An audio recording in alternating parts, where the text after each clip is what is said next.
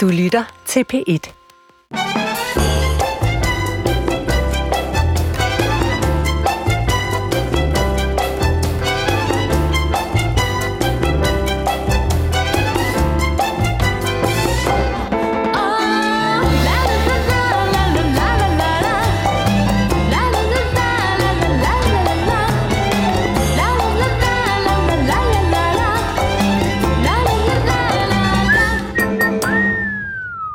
Så er vi kommet i gang. Endnu en fredag, der står i 4. divisionstegn. Fløjten tilhører Sanne Sigal Ben Moyal, og det var faktisk smukt fløjtet. Jeg synes, det var et akkompagnement, som har, akkompagnement, som har øh, øget din øh, musikalske styrke. Kan du huske, jeg var efter dig en enkelt gang? Ja. Og det Men, tog du øh, øhm, ilde op. Jamen, det gør jeg, fordi jeg synes, øh, kvaliteten af mit fløjt faktisk øh, er ret god.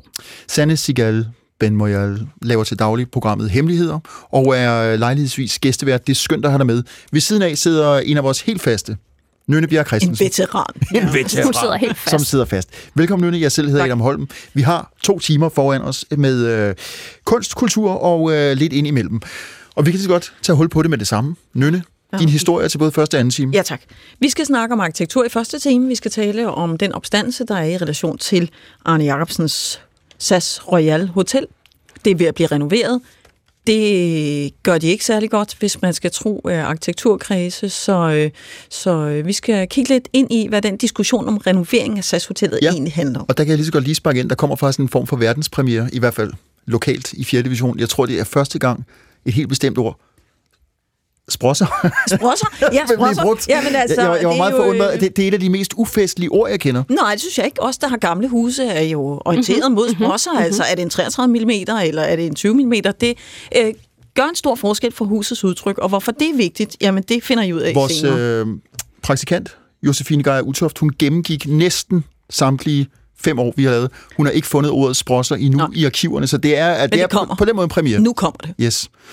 Og Øh, anden det var- time? Ja, anden time. Der skal vi snakke om noget, vi ikke snakker om så tit, øh, nemlig skak.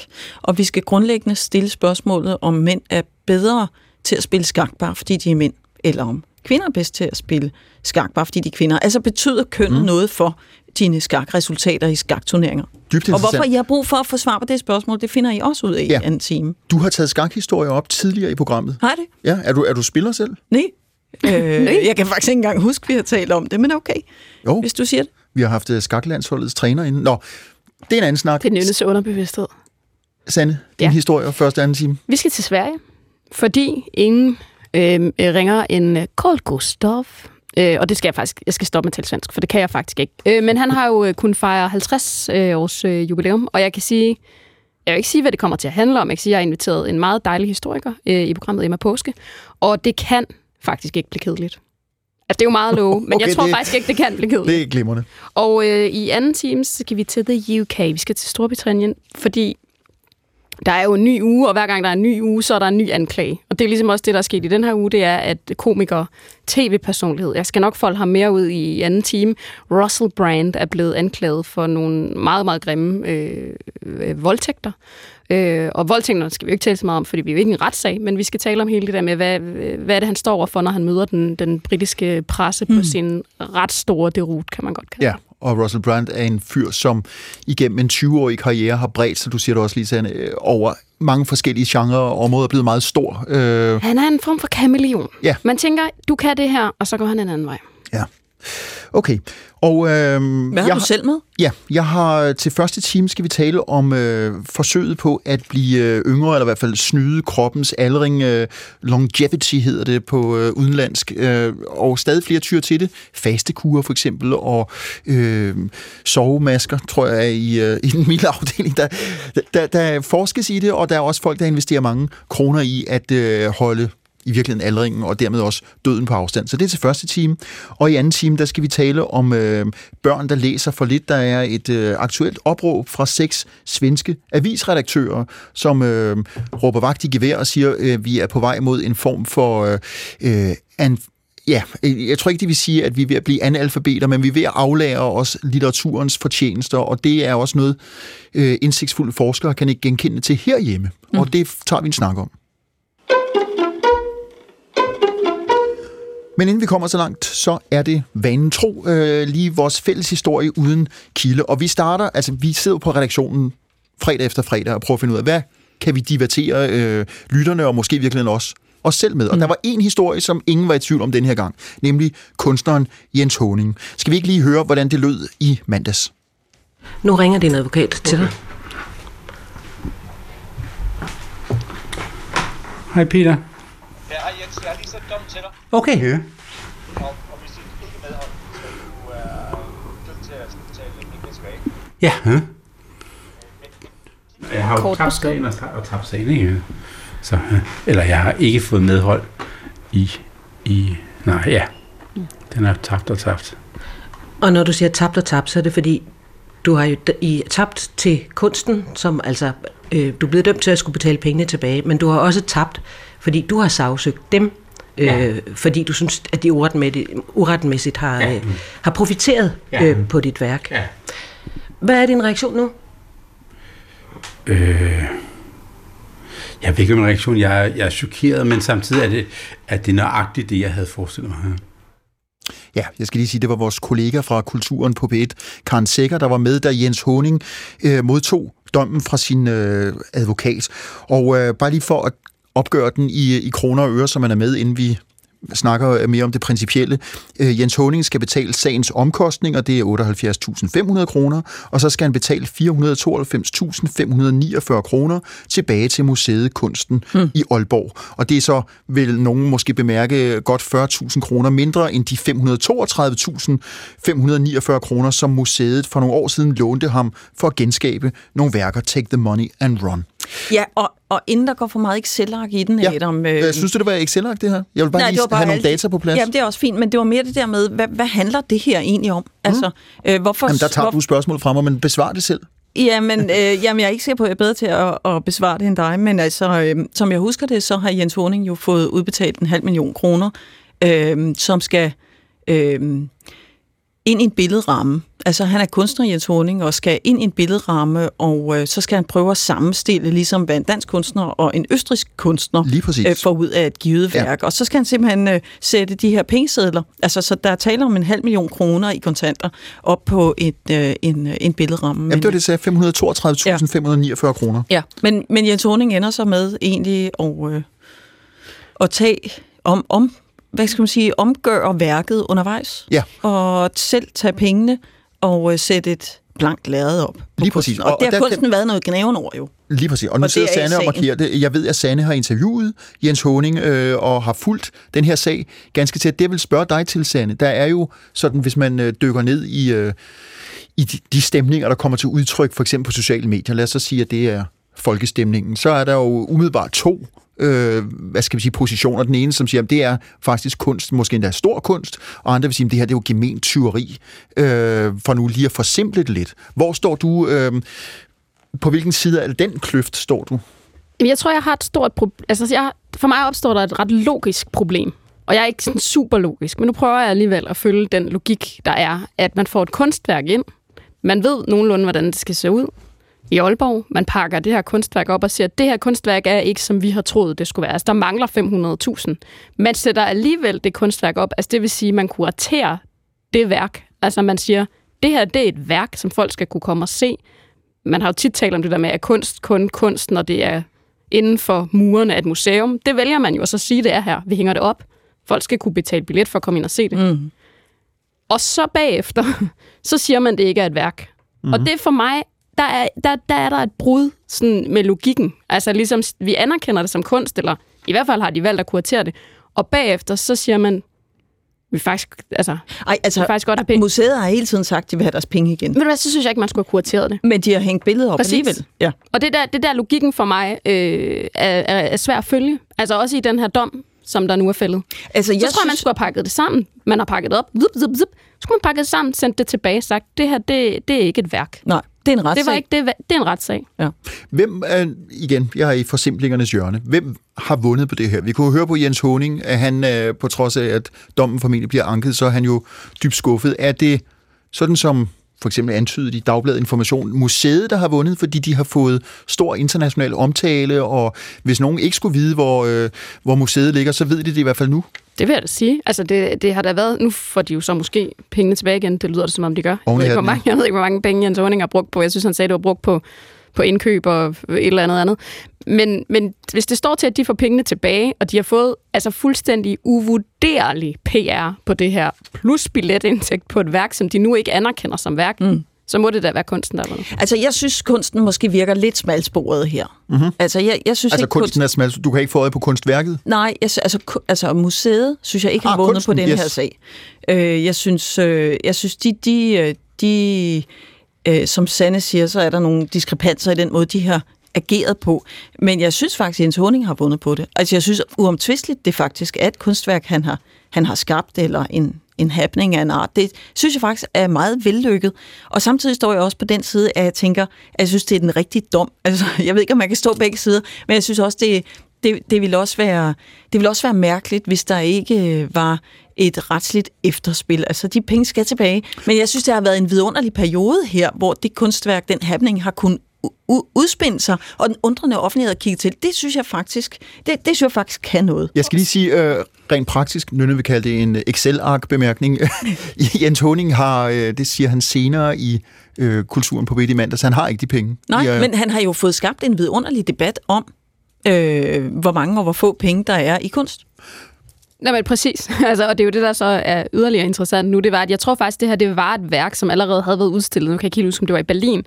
Og så skulle det ligesom øh, udstilles igen, og han ville gerne på en eller anden måde måske forlænge det, eller gøre noget andet ved det. Og det mener han jo så, han mm. har gjort nu. ikke? Altså skabt noget, skabt noget nyt ud af det gamle. Det har Men- han da. Øh, det, har- og det har han jo virkelig. Men man kan sige, altså det understreger jo virkelig pointen om, at altså, han ender med 0, han ender med 0 kroner. Ikke? Jo, det gør han. Øh, angiveligt, og nu skal Absolut jeg mere end det. være helt sikker på, jeg, jeg mindre. kan, Fordi han har... han skal også betale stater. Præcis. der er vist nok, og nu øh, understreger jeg vist nok, for jeg har faktisk ikke min kilde foran mig, men jeg synes, jeg læste et sted, at der ifølge Jens Honing er en øh, benefaktor, som er klar til at træde til og betale beløbet. Så det kan godt være, at, at det ender øh, på den måde. Men, men det jeg alligevel spørge til, øh, og jeg undskylder øvrigt, hvis jeg har taget fejl, men jeg synes, jeg har læst det. Nå, øh, men, men når vi er ved vinder og tabere i den der forsimpling, altså er der ikke også, hvad kan man sige, øh, nogen, som har tabt, altså Jens Honing og hans kolleger, fordi at der er så meget snak om jura, og måske knap så meget om, om det, der egentlig var værkets afsæt, nemlig at tydeliggøre øh, dårlige levevilkår for dem, der i øvrigt øh, fornøjer os med kunst. Altså, det, er- det er jo gået lidt i jeg- baggrunden. Synes I ikke? det? Øh, det synes jeg faktisk ikke. Nej, jeg synes ikke, Altså, jeg hørte godt, hvad I sagde før, men ja. jeg vil bare lige uddybe det. Ja, jeg synes, det, det er... Det er svært at forestille sig, at den havner andre steder end i en retssal til sidst, men jeg mener jo, det kunstværk har jo udspillet sig i hele den debat, der har været, og han har jo fået ekstremt meget presse på det her, så mm. jeg synes, den, der har vundet mest på det her, er helt klart Jens Honing, selvom det har kostet ham nogle kroner og øre. Jeg synes, debatten også har vundet. Altså, jeg jeg synes der aldrig, vi har diskuteret det. Som, nu er det jo på lidt, på lidt bagkant, vi diskuterer det. Nu er det jo retssagen, der ligesom er det aktuelle krog, men sådan, på det tidspunkt, der debatterede vi virkelig det der med, for hvad koster PR, og hvordan kan man overhovedet, det vil man jo aldrig kunne betale sig fra, og hvad, er kunstneren, hvad bliver kunstneren egentlig betalt for at skabe al den her, altså hele den der performance, happening, jura, øh, Ja. øh, så, så på den måde, så, så har vi da også virkelig blevet klogere. Men Sanne, hvad er i grunden, og nu spørger jeg åbent, ikke fordi jeg har en rev bag øret, hvad, hvad er egentlig værket i det her? Er det det, der øh, kunne hænge på museumsvæggen? Eller det er jo er det, der er hele spørgsmålet nu. Fordi var det så et kunstværk? Altså, det, det anerkendte, det, det var det jo i den periode, det var på museet, kunstens vægge. Og nu var det ikke mere. Så var det overhovedet det, folk gik ind og betalte billet for? Var det overhovedet et kunstværk, mm. hvis det ikke længere er det i en retssal? Ja. Altså, Jo, men det er da nok til, at vi snakker om det her. Så, så Det er da nok er, til, at vi er i tvivl. muligvis er vi en del af den performative kunst? ja, det nemlig alle sammen en del af Jens Uh. Honings performance. Ja, okay. Prøv, vi er, ingen har spurgt til min mening, og det er, fordi den er øh, ubesluttet, så at sige. Jeg, jeg, jeg vakler øh, på begge sider. Jeg synes, det er frægt og punket på sin vis, og samtidig synes jeg, det er måske, og det er nok der, hvor jeg ikke har gjort tankerækken færdig, jeg, jeg synes, det er også et lidt billigt kunstgreb. Men, men hvis vi nu forestiller os det tankeeksperiment, at dommen var faldet ud til Jens Honings fordel, så han havde fået en halv million kroner. Mhm. Synes du, det havde været mere rigtigt? Jamen, nu skal vi videre, Nynne, med et nyt emne. Hårdt. ja, ja, ja, Det er jo, det er jo Ja. ja. programmet, hvor spørgsmålene tit er bedre end svarene. det har du ret i. Så vi lader det blive ved det gode spørgsmål. Ja. Og det øh, udeblivende svar. Vi skal videre, og øh, som jeg annoncerede i øh, oversigt, eller indledningen, øh, så skal vi tale om øh, longevity. Øh, kan vi snyde vores krop ung? Det er der efterhånden øh, nogen, for ikke at sige mange, der undersøger. Nogen vil måske have bemærket en, øh, en influencer-tv-personlighed ved navn Emil Thorup, som her for ganske nylig i et interview med Berlinske har udtalt, at han øh, forsøger at sænke sin biologiske alder med knap to år, øh, eller det lykkedes ham vist nok at sænke den biologiske alder øh, med knap to år efter fire måneder. Han øh, er meget inspireret af en amerikansk øh, millionær, hvis ikke øh, tech tech-milliardær, der hedder Brian Johnson, som årligt, ifølge en øh, artikel i det amerikanske tidsskrift Rolling Stone, bruger 2 millioner dollars på mm. sin ændrede livsstil. Han øh, har en, en såkaldt blueprint-diæt, hvor det ultimative mål for ham er at få organer, der svarer til en 18-årig. Ifølge artiklen spiser Johnson vegansk. Han tager dagligt op imod 100 piller i kosttilskud, og har endda fået blod fra sin egen søn i jagten på ja, hvad skal vi sige, udødelighed, evig ungdom. Øhm, og, og det vi skal tale om nu, hvor vi har fået besøg i studiet af Morten Skyby Knudsen, som er læge og lektor ved Center for Sund Aldring ved Københavns Universitet, det er, hvordan man kan påvirke den her biologiske alder, øh, som altså jages af nogen i hvert fald. Morten, øh, allerførst, og vi kommer ind på nogle andre data lidt senere selvfølgelig. Øh, ifølge tilgængelige data, som enhver kan slå efter, så er du 43 år. Jeg er faktisk 44. 44 da, okay, så Du ligner altså en på 43. det, det snød meget. Du ligner Jeg en at sige, at jeg er 65. Ja, okay. Så, ja. Øh, men hvor gammel er din krop målt ud fra, øh, hvad skal vi sige, en biomarkør? Altså, jeg har, ikke, jeg har faktisk ikke målt det. Øh, Jeg har målt øh, nogle former for biomarkører, men ikke sådan de, de allermest detaljerede. Der ligger jeg måske på en 37, 38. Åh, ja, ja. Okay, H- hvordan har du, øh, er det gener, eller har du snydt øh, i den forstand, at du har forynget dig? Ja, altså gener spiller faktisk ikke så stor rolle på, hvor hurtigt vi ældes. Det ved vi fra studier med tvillinger, at uh, vores gener giver måske mellem 10 og 20 procent af vores aldringshastighed. Og det vil sige, at resten er så noget, som vi kan gøre noget ved. Mhm.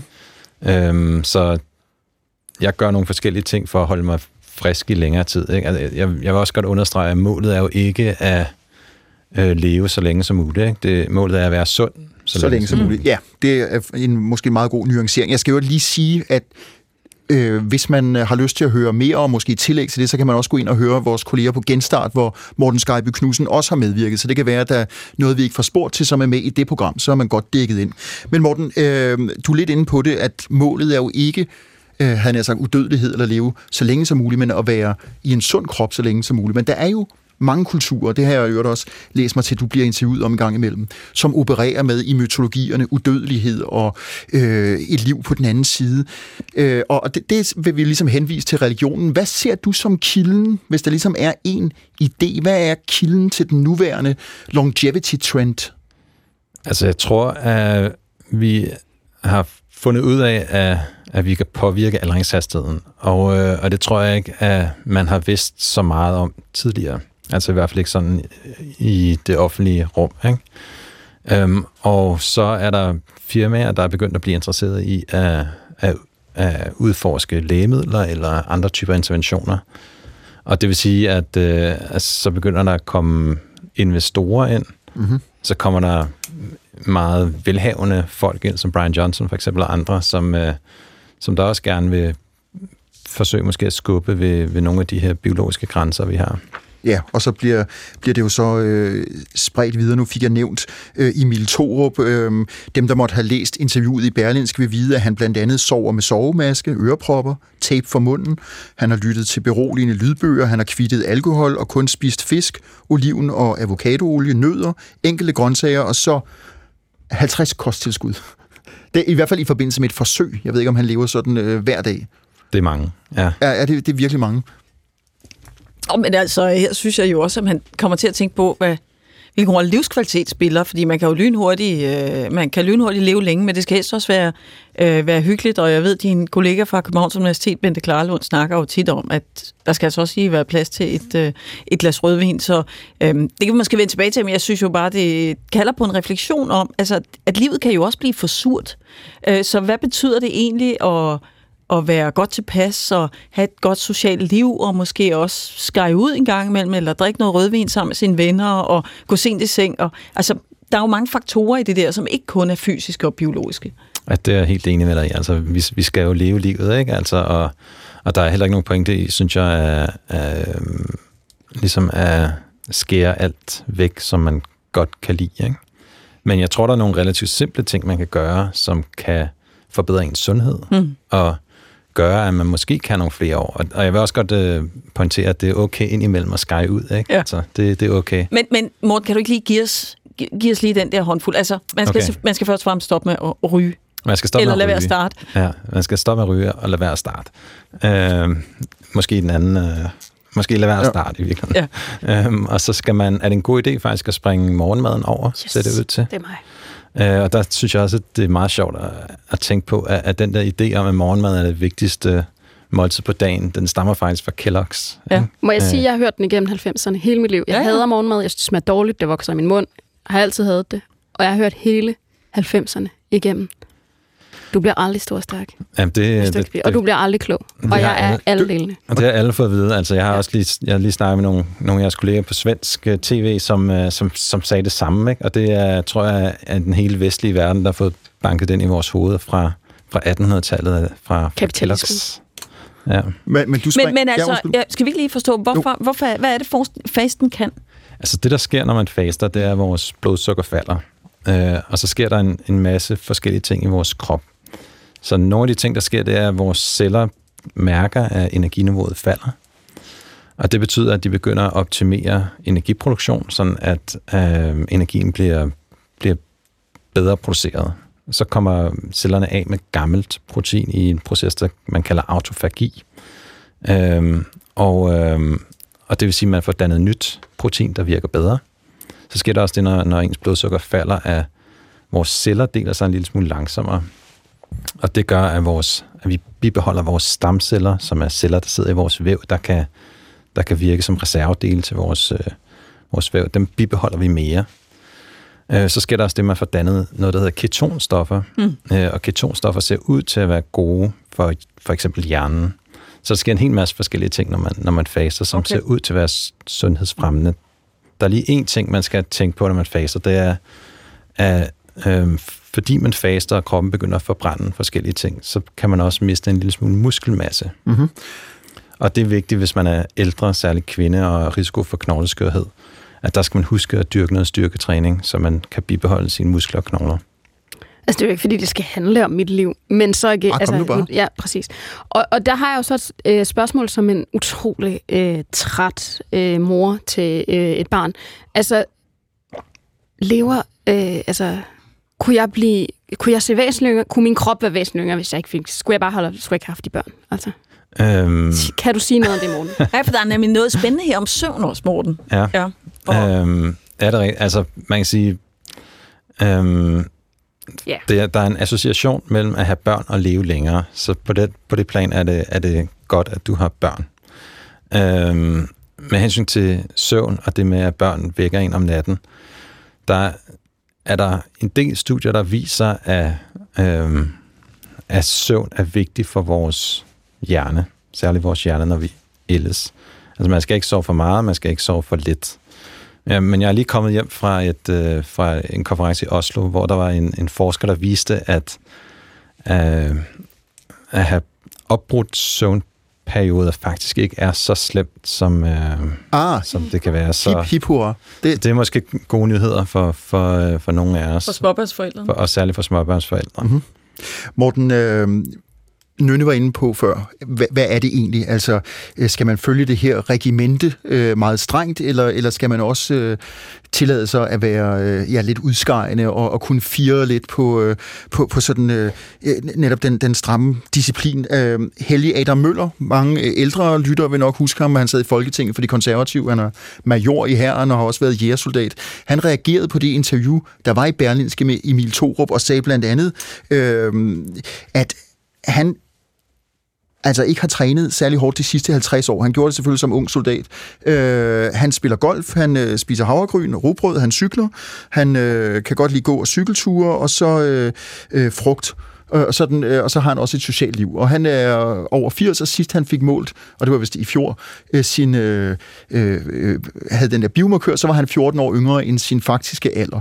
Øh, og, og når man så ligesom læser det, så tænker man, gud ja, men så kan man jo bare, øh, så er der i hvert fald også andre måder at komme til den form for sundhed på, end, end det strenge regimente. Mm. Altså, det kommer også an på, hvordan man måler den biologiske alder, ikke? Fordi det er, jo ikke, det er faktisk ikke...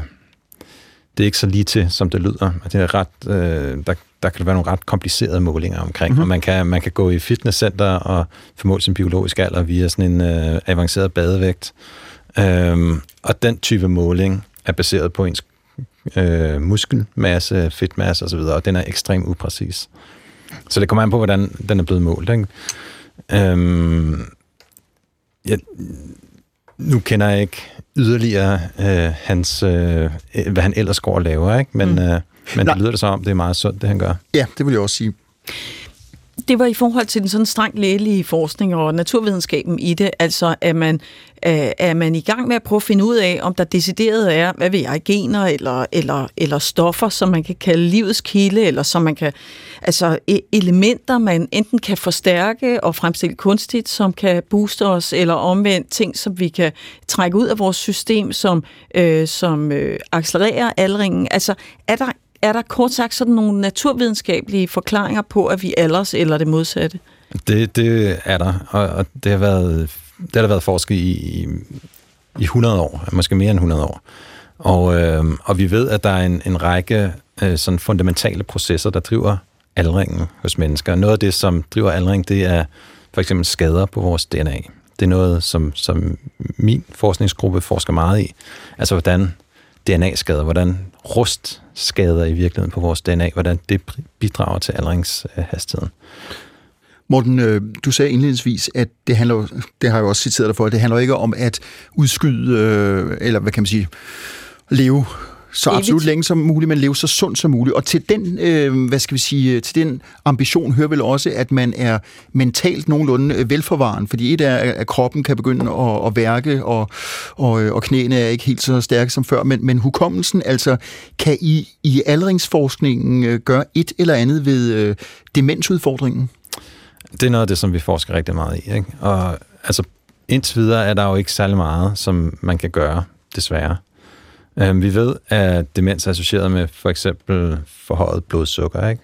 Og så vi har en formodning om, at, at faste og, og en reduktion i kalorieindtaget kunne være godt for hjernen med alderen. Ikke? Så ved vi også, at motion ser ud til at være rigtig godt for hjernen.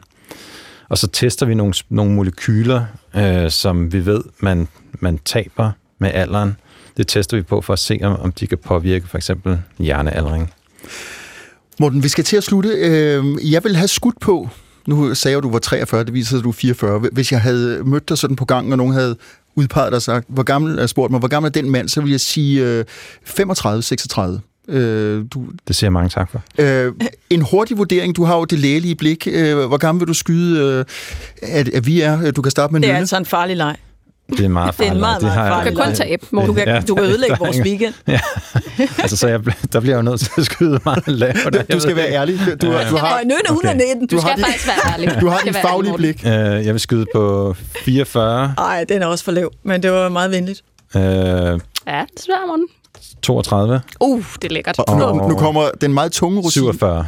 Oj, oj, oj. Åh, Han han, er- han ligger helt perfekt fem år. mm, Ja, han, øh, træk, han træk i hvert fald fem år plus. Ja. Ja. Øh, Ja, det, var, det 54. var en perfekt gentleman-gestus. Nynne? 48. 38. Tak til vores 36-årige gæst, Morten Skejby, så, så meget hurtigt er blevet lektor. Og nej, vores 44-årige gæst, Morten Skejby Knudsen, læge, lektor ved Center for Sund Aldring ved Københavns Universitet og forsker med speciale i aldringens molekylære processer. Tak fordi du er med. Mange tusind tak. Så er klokken lige øh, lidt over halvvejs, eller vi er kommet lige lidt over halvvejs gennem første time af 4. division. Med i studiet er Nynne Bjerg Christensen, Ja, tak. Sanne Benoyal Sigal, Sigal Benoyal, undskyld, og jeg selv, Adam Holm. Og vi skal til en arkitekturhistorie, øh, som udspinder sig i det centrale København, fordi øh, vi skal til en historie om en renovering, som har skabt røre i arkitekturkredse. For det er ikke en renovering af et hvilket som helst hus i København, det er en renovering af det ikoniske SAS Royal Hotel, der ligger midt i øh, København, meget tæt på Rådhuspladsen, eller på Hovedbanegården. Øh, den norske ejer, eller den ejer, der ejer hotellet i øjeblikket, det har været en række skiftende ejere, men de er i gang med en renovering af facaden, som vil ødelægge husets udtryk helt afgørende, i hvert fald hvis man skal tro fagpersoner. Hotellet det er ikke fredet, men Københavns Kommune har alligevel, og det er ligesom den seneste udvikling, der har været i sagen, de har forkastet de her norske renoveringsplaner, og øhm, og hvorfor har de så det, og hvorfor er der den her opstandelse? Fordi for det utrænede øje, så er øh, SAS-hotellet midt i København jo sådan en modernistisk, firkantet glaskasse oven på en anden rektangulær øh, kasse. Så, øh, så hvorfor er det her hus fra 1960 øh, i det hele taget blevet et ikon? Og Carsten Iforsten, du har lovet at hjælpe os med at beløse ikke bare sådan de arkitektoniske kvaliteter, men også øh, sådan den periode, som huset bliver skabt i, hotellet bliver øh, skabt i. Du er arkitekturredaktør hos øh, Politiken og har skrevet en række artikler om, øh, om det her SAS-hotel. Øhm, det tegnede Arne Jacobsen, skal jeg sige, og det øh, er jo ikke uvæsentligt i den her sammenhæng. Men hvorfor er det arkitektonisk en ekstraordinær bygning? Det er det af, af rigtig mange årsager, men øh, en af dem er, at Arne Jacobsen han var utrolig pernittengrynet. Altså han var en af de arkitekter, det, det lykkedes at få flest detaljer igennem i sine byggerier. Øh, og så var han vanvittigt dygtig til at proportionere.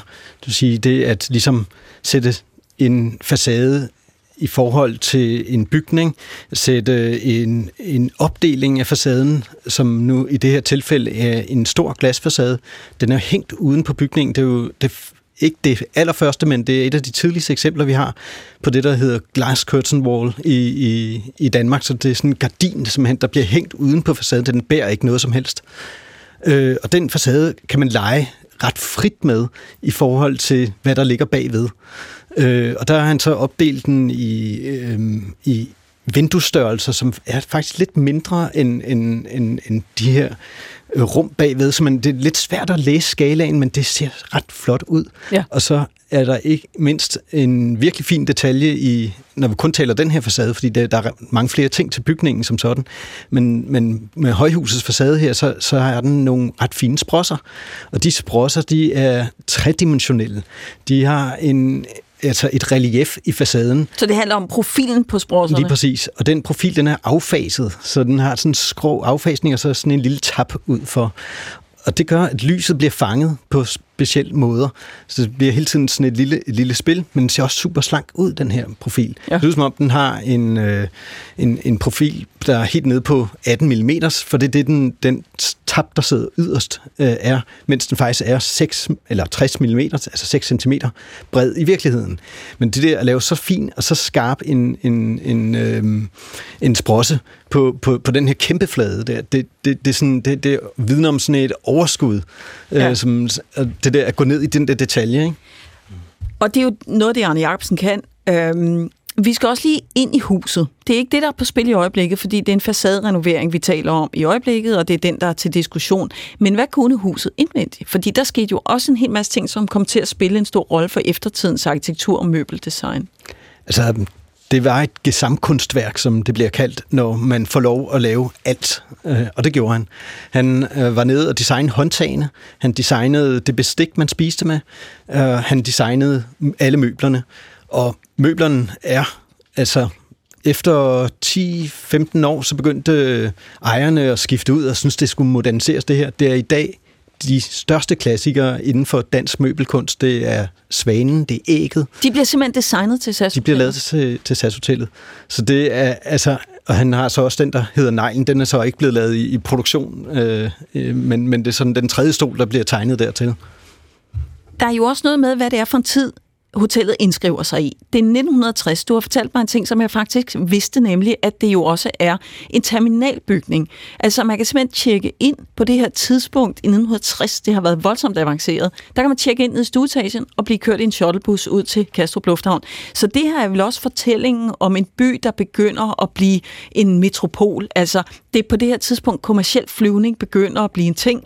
Øh, mere almindelige mennesker kan, kan flyve og sådan noget. Altså, hvordan kan man se det på bygningen? For der har jo været, et, altså, der har været noget svung over det her foretagende på en måde, som vi måske ikke ser i det i dag.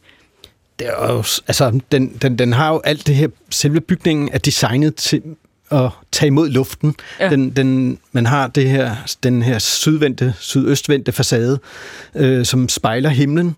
Øh, den har en særlig farve, som er sådan en douche øh, jadegrøn, øh, og som har en valgt ud fra dens øh, sådan skandinaviske karakter som sådan lidt blid, men, men den får faktisk, den ser næsten ud som himlen, når, den, når, når himlen spejler sig i den. Mm. Øh, og, øh, og, Og det er selvfølgelig en reference til luftfart også. Fuldstændig. Altså det her, og så selve de her to øh, volumener, de øh, store, store kasser, som den er opbygget af, der den nederste, den hviler på en tilbagetrukken glasbase, øh, base, og så ligger så den massive klump ovenover. Så det ud som om, det er sådan en, en monolit, der ligger og svæver i, i gadebilledet. Vi ser så ikke, at alle dem, der så leger øh, butikslokalerne ud, havde sat folier på vinduerne, så den ser flad og tung ud. Men hvis de havde bevaret den her øh, transparens, som var mm. den oprindelige tanke fra øh, Arne Jacobsens side, jamen så ville bygningen se ud, som om den står og svæver. Og det samme sker så igen inde under selve højhuset, så mellem den her base og højhuset, der er der sådan en vipsetalje, sådan, så den lige trækker sig en etage ind, som er en ren tekniketage, men, men som så gør, at højhuset står, ser ud, som om den svæver oven på den der mm. blok. Carsten, jeg kan høre, at jeg har jo set på den bygning, ligesom øh, du og mange andre, der bor her i byen øh, det meste af mit liv. Jeg kan høre, at jeg bliver nødt til at forlægge cykelturen forbi på vejen hjem, for jeg, du er kommet med nye detaljer. Jeg, jeg tror, jeg kommer til at se øh, bygningen øh, med andre øjne. Men det, jeg vil spørge dig til, Øh, vi har tidligere her i programmet beskæftiget os med øh, Utzon og Operahuset, og, og hvordan det jo så slet ikke blev, som, øh, som han gerne ville have haft, den gode Utzon.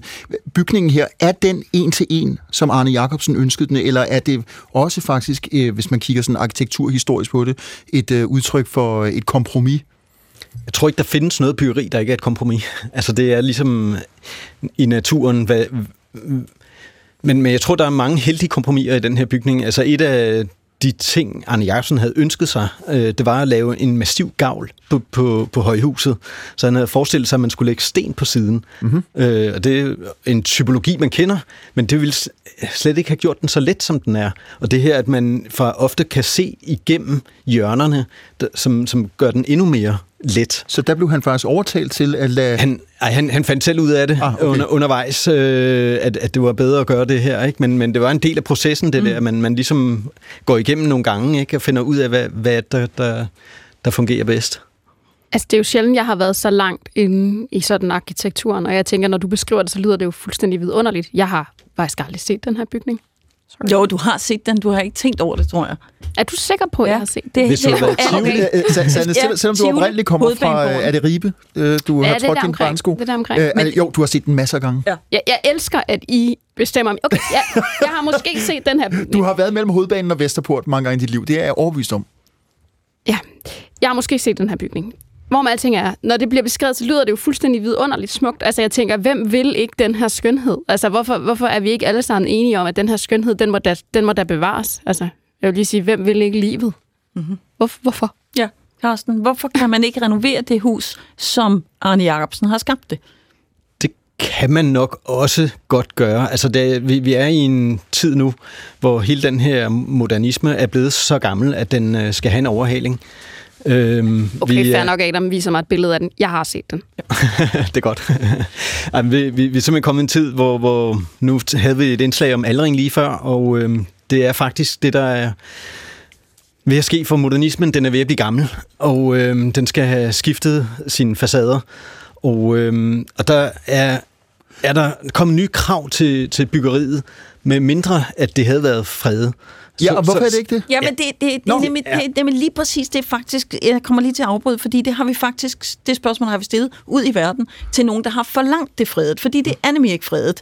Øh, og så kan vi lige vende tilbage til din Ah, okay. øh, forklaring, Carsten, efterfølgende, fordi øh, onsdag i denne her uge har By og Land stillet et forslag om netop indstilling til fredning. Og Grete Pontoppidan, som er formand for det, der hedder Fagudvalget for Nyere Tids Arkitektur i By og Land Danmark, hun bliver af min kollega Gustav Hækkel i det her klip spurgt om, hvorfor organisationen så har valgt at indstille huset til fredning. Og det kommer her. Helt kort er det fordi, at den beskyttelse, det har nu, åbenbart ikke er nok. Det er den ene årsag. Den anden årsag er, at vi mener, at det har stor national betydning, kulturel betydning. Hvorfor har det kulturel betydning? Dels fordi, at det er et ikon, men så har det også meget store kulturhistoriske værdier. Og så er spørgsmålet jo, øh, hvorfor kommer jeres forslag til den her indstilling til fredning først nu? Men altså, fredninger i Danmark er blevet ret hårdt administreret. Der har været meget strenge krav til, at de skulle være helt originale. Det er heldigvis ved at ændre sig. Fra den her værkfixering, som fredning har været, så ser man i dag mere på den kulturhistoriske og den miljømæssige værdi, så det også får mere vægt i, hvordan vi freder heldigvis. Og den her bygning har enormt stor kulturhistorisk værdi. Ja, Carsten Efersen, der er nemlig en detalje, vi ikke har nævnt, nemlig at Arne Jacobsen genskaber en anden bygning. Og det kan være en forklaring på, at det ikke er blevet fredet allerede. Ja, det er delvist. Det er, det er kraftigt inspireret, som det hedder, af en bygning i New York, der hedder Lever Building, øh, som vi kender den verdensomspændende firma, der hedder Unilever. Det er deres oprindelige firma, som øh, fik bygget et hovedsæde i New York, øh, og som næsten en til en ligner øh, øh, Arne Jacobsens SAS Hotel, i det, at det er en kasse, der er sat oven på en anden kasse. Og så er det heller ikke så meget længere, men, men det har alligevel været nok til, den er otte år ældre, og det har været nok til, at man har tænkt, ah, okay, det er ikke et unikt værk som sådan, øh, men der er ret stor forskel på, hvordan de relaterer sig til omgivelserne, også fordi, at det her værk, det øh, Levers, Lever Building, den står blandt andre højhuse. Arne Jacobsen står solitært, og den her, vi talte om de her øh, facade, der, der spejler himlen, den, det gør Lever House ikke. Hmm. Altså, den har en, øh, en meget mere dybt relief. Øh, det er en meget bredere bygning også, Ja.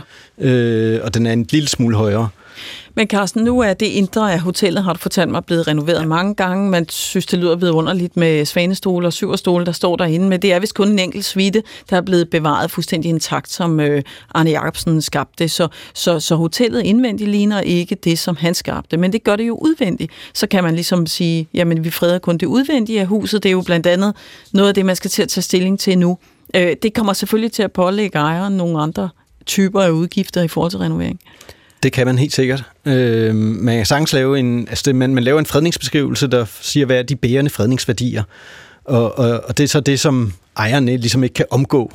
Øh, og der kan man sagtens have nogle øh, forbehold i, i forhold til det indre. Øh, og man kan også godt øh, kræve måske, at der skal genoprettes ting, der er blevet fjernet. Men øh, det, det, kan, det kan være... Jeg tror ikke, man med tilbagevirkende kraft kan, man, man kan ønske det, ikke? Ja.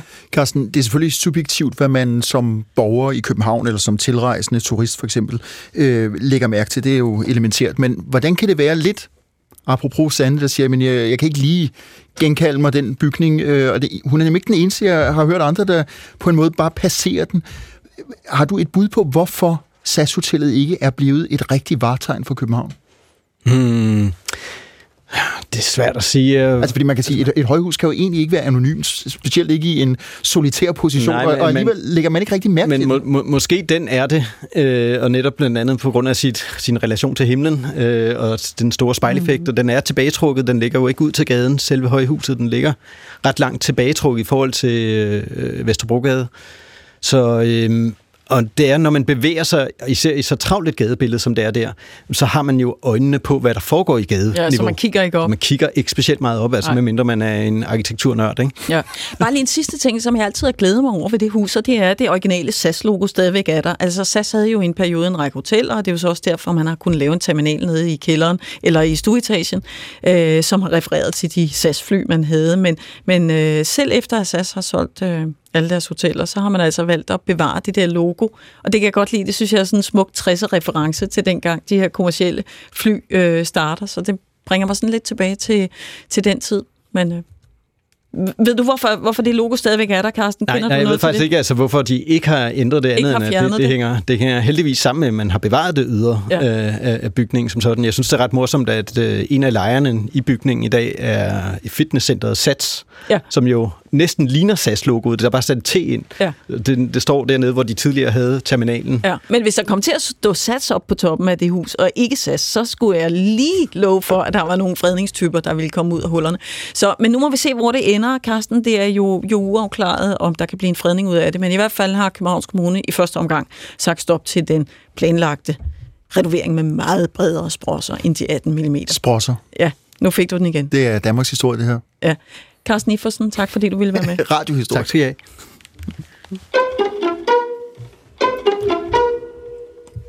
Ja, altså fra en brede sprosser til... Nej, jeg gider ikke engang lave overgangen, fordi den er, den er for vild. Øhm, skandalerne... Ej, kom lige med den. Nej, jeg, jeg, jeg har faktisk ikke tænkt... Fra brede, fra brede sprosser til brede sprosser... Jeg har ingen. Til svenske sosser. Til, ja, lad os, Ja, okay. lad os tage den. For vi skal til Sverige i hvert fald. Vi skal til Sverige. Skandalerne har jo øh, for så vidt stået i kø, men kongen, han sidder der altså stadig i Sverige derovre. Godt og lun. Carl Gustav øh, kunne i weekenden øh, fejre 50 år på tronen. Og nu lavede jeg jo indledningsvis... Øh, så der sagde jeg jo faktisk, at det kan ikke blive kedeligt. Altså et portræt af Carl Gustav kan ikke blive kedeligt. Og Det er jo altså faktisk noget at love her det, på det, P1. det er det, jeg mener. Det er faktisk noget at love, og jeg kan mærke, P1, ja. at, øh, at jeg er øh, ekstremt glad for, at øh, jeg har inviteret historikere og, øh, og arkivar i Rigsarkivet, Emma Påske, mm. øh, med i programmet. Så har vi altså tre historikere og en tidligere deadline-vært ja. til at tegne et portræt, og det kan altså ikke blive kedeligt. Jeg har faktisk også været deadline med den gang. Ja. Nå, det er lige meget. Det, vi skal videre. Det er to, to, To. en. To tidligere deadline-værter. Øh, Emma Påske. Mm. Tak for at komme. Selv tak. øh, når jeg nu siger, at det ikke kan blive kedeligt at tegne et portræt af, af Carl Gustav, så, så tænker jeg jo, altså den her mand blev født nærmest ind i altså stor dramatik. Den her lille, lyshårede, krøllede fyr, som faktisk ser ret nuttet ud på billeder, var hvad, ni måneder, da hans liv simpelthen starter nærmest dramatisk. Ja, altså han var totalt nuttet, hvis man kigger på, øh, på de gamle nuttet. fotografier. Øh, jo, og øh, altså egentlig så, så han, var han jo den længe ventede prins, fordi øh, der er en, en række piger foran ham, øhm, og øhm, familien var sådan også ved at blive sådan ret desperate for at få den her dreng, så det var sådan med hiv og sving, at, øh, at hans mor fik ham. Øh, hun var ret øh, højt op i alderen. Og så sker der altså faktisk det, at hans, øh, hans far øh, jo dør i et, en flyulykke i Kastrup Lufthavn, da, da Carl Gustav kun er ni måneder gammel. Og faktisk er det sådan, at øh, hans mor skulle have været ombord på det fly også, men hun øh, er simpelthen blevet hjemme, fordi hun var lidt småsyg. Så øh, altså, da nyheden om, at øh, hans far er død, øh, der gør... Øh, altså verden simpelthen i stå ved det svenske hof. Der er, er en tronarving, der er er død, men der er også en familiefar, der er død, og øh, jo også en mand, der er død. Så Carl Gustavs mor, hun bliver kæmpe traumatiseret og trækker sig faktisk helt tilbage, og er, er slet ikke en del af Carl Gustavs liv. Altså, han bliver simpelthen overladt til barnepiger. Det er der sådan, som sådan ikke noget underligt i i kongehuset. Øh, men, men hun trækker sig helt tilbage, og hvis man ser på fotografier fra den periode, også, så, så er hun simpelthen tilbage på alle billeder. Hun er ikke en del af hans liv. Hun tager simpelthen ikke en... Altså, hun, hun, hun er der ikke. Så han mister begge sine forældre på en gang. Ja, det gør han. Og der er, altså, han er sådan lidt overladt til sig selv, og på et tidspunkt, så, så er man fra svensk side sådan, er jo sådan lidt nervøse for, hvad der skal ske med den her dreng. Ikke? Øh, så øhm, der holdes faktisk møder om ham, og hvad der skal ske med ham. Øhm, Ja, fordi jeg tænker, vi taler jo meget om det der med at køre folk i stilling Ja, til ja. kongehus. Ikke? Vi var bekymrede, fordi nu Charles, han var, hans mor var 380, og han selv er 275 eller sådan noget. Men det der med, sådan, nu skal han endelig på tronen. Ja. Han har haft tid til at blive kørt i stilling. Vi taler mm. om kronprinsen herhjemme. Han skal have tid til at, at lære, hvordan man gør. Han kommer på op. Hvordan var det fra Carl Gustav? Men han bliver jo nærmest kastet ud i det, ikke? Altså, ni måneder gammel, da hans far dør. Øh, og så er det faktisk sådan, at man også øh, ret tidligt finder ud af, at han øh, er ordblind. Altså, og mm-hmm. på det tidspunkt, der tror man faktisk, at han er dum. Mm. Fordi man ved ikke rigtig, hvad ordblindhed er. Der er en hel del, der er ordblinde i den svenske kongefamilie, så det er noget, der er derhenne. Øh, men man tror, han er dum. Øh, og, øh, Ja, han man, bliver behandlet lidt sådan han bliver, foldigt, Ja, det gør man. Altså, og, og, man, man er så bekymret, at man faktisk snakker med hans farfar, som jo altså er kongen, øh, om at lave sådan en, en plan for, hvordan man overhovedet skal uddanne ham. Mm. Og så, så er man faktisk også inde på, at der er for meget kvindelig indflydelse i hans liv. Oh, nej. Men Så spørge- man bliver nødt til sådan at proppe mandlig indflydelse ind også. Altså, at det er sådan en helt plan for, hvordan han skal uddannes. Ja, men bare lige i forhold til den der ordblindhed, fordi mm. nogle gange har han jo sådan, måske også haft lidt svært ved at formulere sig, eller Ja. fremskrive sådan noget ubehjælpsomt øh, formuleringsmæssigt, men kan de to ting hænge sammen, eller hænger de to ting sammen? Det kan de jo godt af og til. Men jeg tror simpelthen også, altså lige det her med, at han nogle gange måske formulerer sig sådan lidt ubehjælpeligt, kan også være fordi, at han, at han har en kæmpe frygt for pressen, og han ægte hader pressen, mm. fordi de har været efter ham, siden han har været helt, helt lille. Emma, når man som jeg ikke ved særlig meget om det svenske kongehus, og det hele taget ikke øh, ligefrem er, er hårdkogt øh, royalist, vil jeg spørge dig, jamen, altså herhjemmefra øh, har vi måske en fornemmelse af, at kongehuset er sådan mere eller mindre, formentlig mindre, i øjenhøjde med befolkningen, mm. og, og vi kan være på fornavn med øh, majestæten, og, øh, og der er sådan følelsen af en eller anden grad af samhørighed. Jeg kan jo også se, at på øh, popularitetsmålinger, der slår det danske kongehus jo øh, ulykkeligvis meget højt ud, øh, siger republikanere. Ja, ja. Øh, hvad med i Sverige, altså i hele den periode der? Fordi Sverige er, øh, mens Carl Gustav vokser op, jo i gang med at blive et meget socialdemokratisk folkhemme, mm. med, med en, øh, hvad skal vi sige, hyper næsten øh, social udfoldelse, eller hvad hedder det, socialpolitisk udfoldelse, og samtidig er det et land med, en, øh, med et aristokrati Ja. øh, og en, en kongetradition, som jeg tror er anderledes. Så mit spørgsmål er egentlig, hvordan navigerer Carl Gustav og kongefamilien i, i de her forskellige brud? Jamen, det er jo faktisk ret interessant, fordi Karl Carl Gustav, han er jo nok den monark i Europa, der har færrest rettigheder.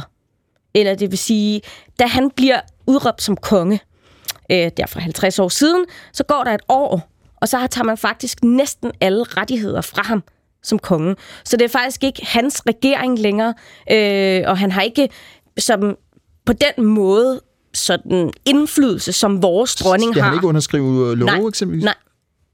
Det tager man simpelthen fra ham.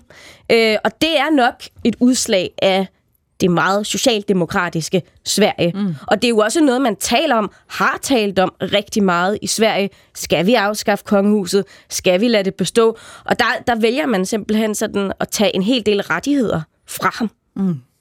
Det er ret interessant i virkeligheden. Han har, han har langt færre rettigheder, end vores dronning har. Men hvorfor ligger det svenske kongehus, hvis jeg har forstået det rigtigt, mm. så øh, betragteligt lavere i sådan øh, befolkningsmæssig popularitet end det danske? Ja, men det er, vi er her nu, vi skal have nogle skandaletter. Skandalos.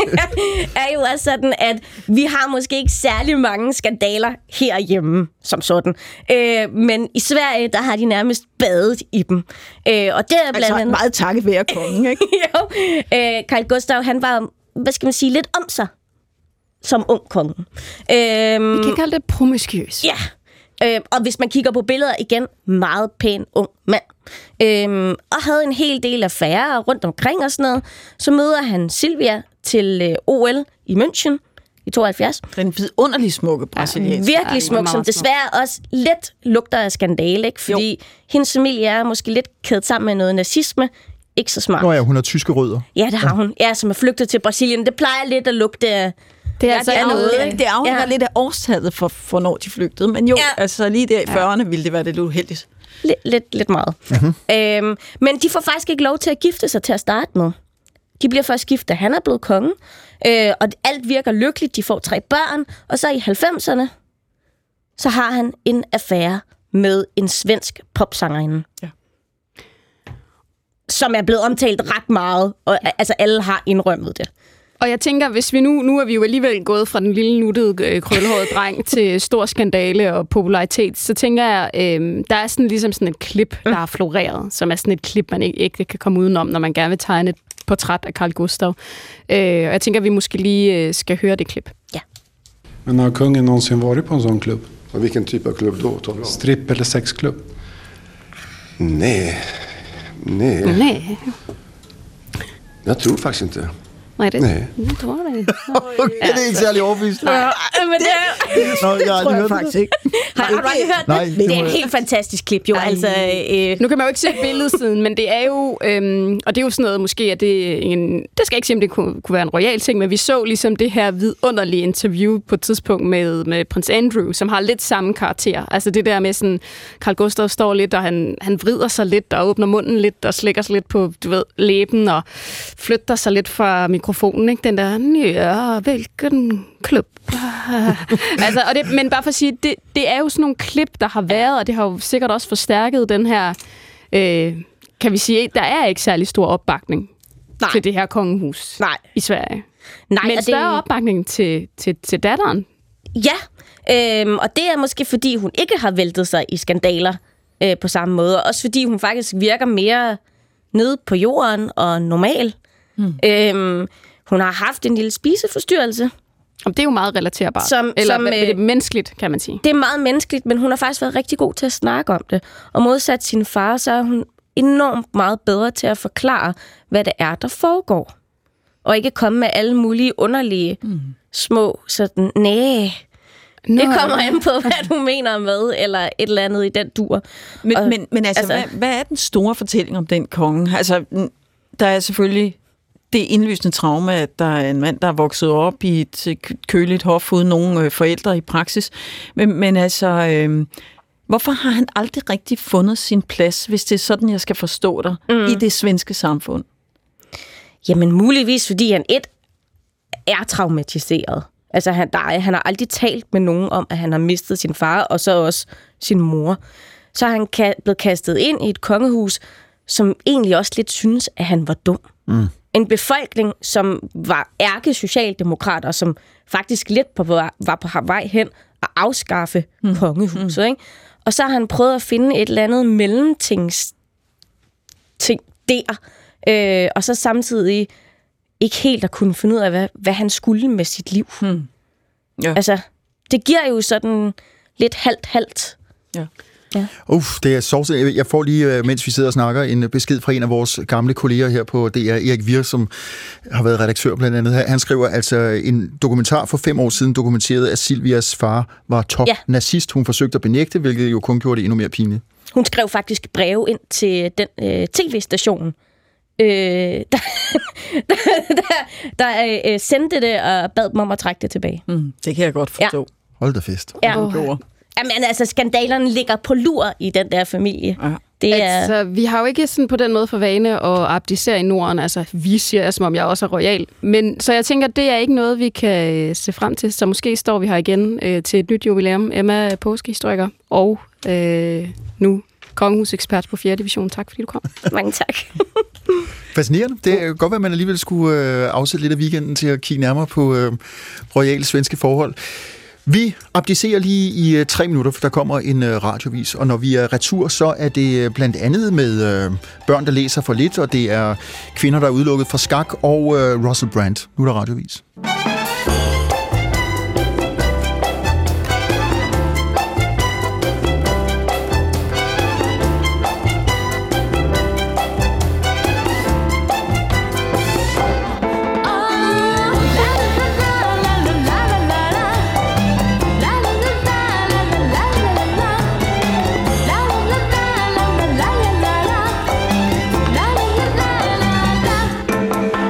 Velkommen tilbage til anden time af 4. division. I Ja, tak. studiet sidder jeg, Adam Holm, og Nynne Bjerg Christensen. Er du der, Nynne? Ja, tak. Sannes er Sanne Sigal Ben Moyal, er du her? Ja. Nå, der kom du. Ej, hvor jeg er en lystig fætter. Nå, man skal selvfølgelig også lige have lov til at øh, gøre sit i den korte pause, vi har. Vi er nu retur hele holdet, og øh, vi har her til anden time dækket op øh, til de øh, individuelle emner, kan man sige. Vi skal forbi øh, kvinder, der spiller skak, måske er udelukket. Øh, nej, transkvinder er udelukket for skakturneringer Mm, Med kvinder. med kvinder. Det er noget af det, du ja. Ja. vil ind på, Nynne. Vi skal Ja, tak. tale om, om kvinder og skak. Vi skal også tale om børn, der læser alt for lidt, og hvorfor det er et problem, eller om det er et problem. Og så skal vi forbi øh, en meget skandalis- skandaliseret øh, britisk... Øh, øh, han er lidt af hvert. Han er, nogen vil kalde ham et, et stort kulturikon. Russell Brand. Øh, dem, der ikke lige måtte kende til ham, når jeg nævner hans navn, prøv lige at google ham. Øh, vi vender ham sidst i udsendelsen, hvor, hvor, hvor vi får besøg af Storbritannien-kenderen Lone Tejls. Mm. Inden da, der skal vi øh, som altid det her ultrakonservative program forbi ugen kort og godt, hvor vi hver har en historie uden gæst. Kæft, det har jeg sagt mange gange, det her. det er Sandedal leder. Ja, det er rigtigt. Du, er sådan, du, du riser lige formatet op. Jamen, jeg, jeg tænker faktisk, Ikke? om jeg kunne gøre det på en anden måde. Jo, men nu har vi jo hørt på det i seks år. Så Jo, men spørgsmålet om det ikke også er på tide, altså lige så togkrummende det var, jeg sad og sagde, jeg har også et deadline lært. Øh, jeg må kunne Nå, jo, gøre tingene på en anden måde. Det kunne man godt. Ja, Ja. du kan bare sige lidt mindre. Hårdt. Øhm, skal jeg tage den videre? okay, du, øh, vi kører. det er lidt ligesom, når mor og far skændes. Det er den følelse. Vi er her for dig, skat. Ja. Men, men Og det, vi, er, vi, vi, vi, vi, gamle vi deadline. skændes ikke. Nå, ja. Vi diskuterer bare. Nå, I vi tidligere vi kører. deadline var der ikke gamle deadline. Nej, jeg, Ret beset. Og det her, det handler om ord, så det er faktisk ret vigtigt. jeg er 47 år. Øhm, ja, det er, øh, og det, jeg tror egentlig, at den her samtale har man jo måske over for over, hvor retskrivningsordbogen siger, hvad skal vi ligesom, hvad skal vi lave om på? Ja. Hvor er tiden på vej hen? Hvor blæser vindene? Og øh, lige for tiden blæser vindene jo Vogue, som folk vil sige. Ikke? Altså, de blæser i den retning, hvor vi skal til at revurdere, hvilket køn skal en skralde mand have, altså hvilken øh, køn skal en karriere mand have, en bestyrelsesfor kvinde, kvinde for person. Alt det der. Og der er spørgsmålet ligesom, for eksempel, skal det hedde bestyrelsesforkvinde? Skal det hedde karrieremand? Og en af mine kæpheste, og jeg ved også producer Linneas kæpheste, familiefar. Mm-hmm. Familiefar, tyk på det. Familiefar. Ja. Og jeg har jo lige Ti- under redaktionsmødet redegjort ja. for, hvor nemt man kan blive familiefar. Det kan man ved to rykker og en aflevering, og så er man far. Og hvornår er du blevet kaldt fami- familiemor? Jamen aldrig. Og jeg synes ikke, jeg bestiller særlig meget andet, end at rende rundt og være familiemor. Jeg er altså heller aldrig blevet kaldt karrieremor. Nå. Det burde jeg. Nø, jeg... det er en meget, Eller, Eller, meget øh, prunkløs beskrivelse af kærlighed. Nej, jeg er jo blevet kaldt karrierekvinde. Nej, nej, men, men, men, men hvorfor er det at, at have skabt et barn i en særlig kvalitet? Det bliver jo tit nævnt i forbindelse med anholdelser af mænd, for eksempel, at de, en familiefar er Ej, blevet det er lige blevet nævnt nu i relation til en meget omtalt anholdelse. Nå, men det bliver tit nævnt. Nej, nej, Nå. men det er jo også tit noget med, altså, far passer også børn. Mm. Altså, Ja, ja. passer, passer far så barnet i dag? Man vil ikke sige, at en 41-årig familiemor blev anholdt. Man passer ikke sit eget barn. Det gør man altså med. ikke. Nej, det gør man Okay. okay. med. Men fædre passer deres børn. Ja. Møder, de har dem bare. Nå, men hvor med alting er, så er det jo hele diskussionen om... Jamen, hvad er det, du er farvet over? Øh, jamen, jeg er ikke med farvet. Jeg siger bare, det der med retskrivningsordbogen, er den... Altså, følger den tiden, eller er den for vogue? Altså, skal vi ændre de her ord, eller skal vi ikke? Altså, det Hvad- tror jeg er rimelig hvad- tydeligt, hvor jeg står på det. Hvad siger retskrivningsordbogen? Er de, har de indføjet Men de her nye øh, det er jo det, som, øh, som, som de, de gerne vil øh, indføre. Kar- Ja. karriere, karrieremand. Altså, jeg kommer jo... Fordi du er jo en karrierekvinde. Jeg tror ikke, din mand er en karrieremand. Nå, Er han det? jo. Jeg prøver at sige det til ham. Ja, det, jamen det, det er jo kun et spørgsmål om, hvordan vi taler om tingene. Men, men det, der jo er interessant, det er, forbinder vi så noget særligt med det, at vi får enten mand eller kvinde bagpå? Det, det, det er jo sådan set det, der er interessant, og skaber det også en forventning om, hvad mænd og kvinder henholdsvis kan. Og jeg må bare sige, at jeg er jo bundkonservativ.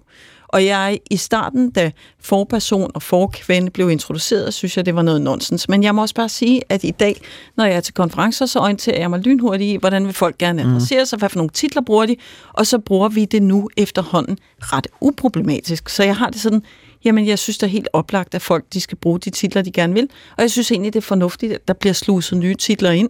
Øh, for jeg kan godt se, at der er en betydning af de kønnede titler. Jamen altså, ord skaber jo virkelighed. Og jeg, altså, Men- Men Salma, lige spørge, Ja. når nu familiefar ja. er øh, et af de øh, øh, ord, du gerne så kørt ud på historiens møde, ikke? hvorfor i grunden? Jamen, jeg tror, det hænger sammen med for eksempel også karrierekvinde. Hvorfor er jeg karrierekvinde? Det er, fordi det lyder af, når jeg vælger noget fra derhjemme, så er jeg sådan ude at realisere mig selv, men i virkeligheden passer jeg jo bare et job. Men rent deskriptivt, hvis man siger, en, øh, altså nu har vi jo lige øh, alle sammen formentlig, hvis Fordi man... det modsatte ikke findes. Du siger ikke familiemor.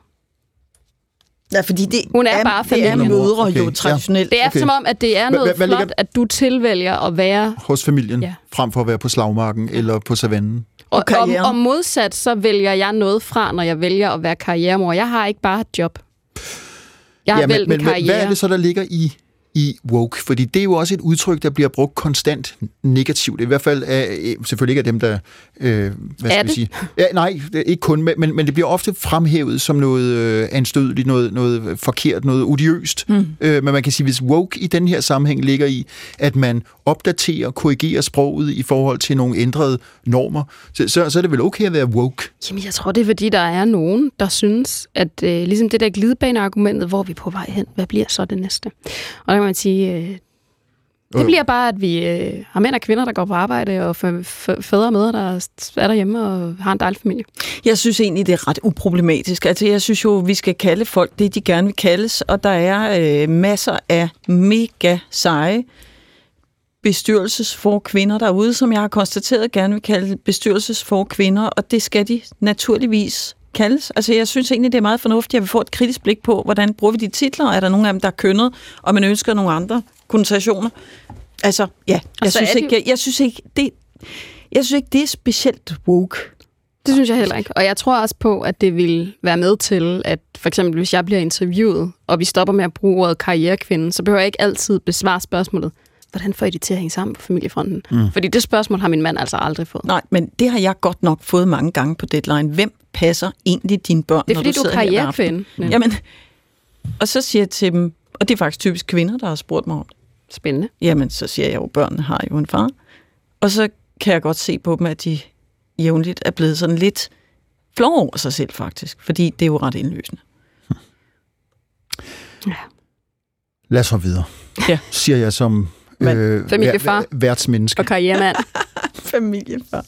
Nå, det er sødt. Øh, Du er faktisk virkelig familiefar jo. Og karrieremand. Øh, Jeg, jeg er et menneske. Oh. Ah, okay, og det er også krukket sagt. okay, nu du selv siger det. Øh, vi skal til noget helt andet. Jeg er tidligere deadline-menneske, Ja, nu må vi simpelthen holde op med at snakke om det fjernsynsprogram, for ja. det er virkelig så meget, så Ej, det, længe er altså, siden. det lyder som har- om, I var federe i datid. Nej, men altså, det er jeg ikke gider ikke snakke mere om det. Det har været en fin tid, men nu er vi altså... Det er fandme mange år siden, vi har siddet der. Nå, men Men kan du huske faktisk? I, jeg vil gerne ventilere en sag for jer, som ikke er særlig stor, men som, jeg, som måske er for nogen. Men jeg er lidt i tvivl om, hvad jeg skal mene. Fordi jeg læste i Kristelig Dagblad forleden- dag, at øh, Radio 4 i kraft af en agtindsigt har fundet ud af, at Helsingør Stift i forbindelse med, at biskoppen er gået af deroppe i 2020, har købt et guldkors til hende. Det er Liselotte Rebel, som er det i dag, der hedder biskop emerita, ligesom man kan være professor emerita. Hun har fået et guldkors til ca. 50.000 kroner i gave, da hun afgår. Og det er fordi åbenbart Helsingør afgår Stift hvad? som biskop Nå, javel. Øh, hun bliver pensioneret, øh, formentlig. Og, øh, og spørgsmålet er, og det, det, det har der så udspundet sig en meget stor diskussion om. Der er en øh, masse diskussion om det på Facebook. Der er øh, forskere, der også mener, at det er dybt øh, problematisk og upassende. Øh, og... Øh, og så, og det er jeg faktisk lidt i tvivl om, altså fordi jeg synes jo ikke, det er usædvanligt, at man for eksempel maler en afgående biskop, eller for den sags skyld statsminister, eller alle mulige andre ting. Altså en biskop er jo i kirken en, en ganske Altså, magtfuld maler person. dem hvad, i ansigtet? For malet portrætter af Nå. dem. Nej, ikke sådan noget øh, faste navnsmaling af dem. Øh, men, øh, men altså, øh, for malet et portræt af dem, det kan jo løbe op i mange hundredtusind kroner, Ja, så man har, har hængende, ligesom øh, de der bispekåber jo også koster mange hundredtusind kroner. Så, så jeg har det egentlig, og det, hun har så fået et kors, som hun kan bære ved særlige lejligheder, øh, og øh, det er ikke en personlig gave, fordi så bliver man beskattet af den og sådan noget, men det er en gave, som hun skal aflevere, som bliver, bliver opbevaret i stiftet, og som hun skal aflevere, når hun dør, eller det er formentlig nogle andre, der på vej hendes vegne øh, afleverer det. Nu vil bare lige lade mig, Så det er må, må lige begribe det. Altså for 50.000 har hun fået et guldkors, som hun kan bære ved særlige lejligheder, Ja. selvom hun nu er biskop emerita. Ja, Så det ligger i... efter hendes karriere som biskop. Og jeg er bare Capito. lidt i tvivl om, hvad er mener en jeg? ejendommelig historie. Ja, det, men hvad mener vi egentlig om det? Er det fuldstændig rimeligt, at man øh, kan have den slags øh, symboler, der er knyttet til tidligere embede og en kirke?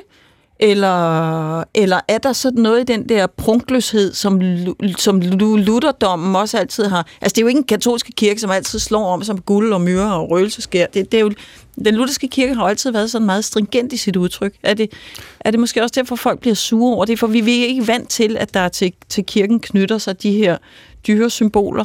Jeg må Jeg sige, tror, jeg, jeg tror ikke bare, at vi aldrig rigtig kender kirkens budget. Altså, jeg mener, nu er det sådan noget, man kan gribe i. Sådan noget 50.000 for et eller andet kors. Men jeg mener bare, skulle det så være gået til, hvad er det, de kalder det, spaghetti-gudstjenester og små børn, der ligger og på gulvet? Altså, jeg mener bare sådan, øh, ikke at jeg siger, at kirken er, faktisk dit- irrationel. det er faktisk det er faktisk mit stift. Det er faktisk mit stift. Og det går direkte fra mine. Fra din spaghetti-gudstjeneste. Præcis.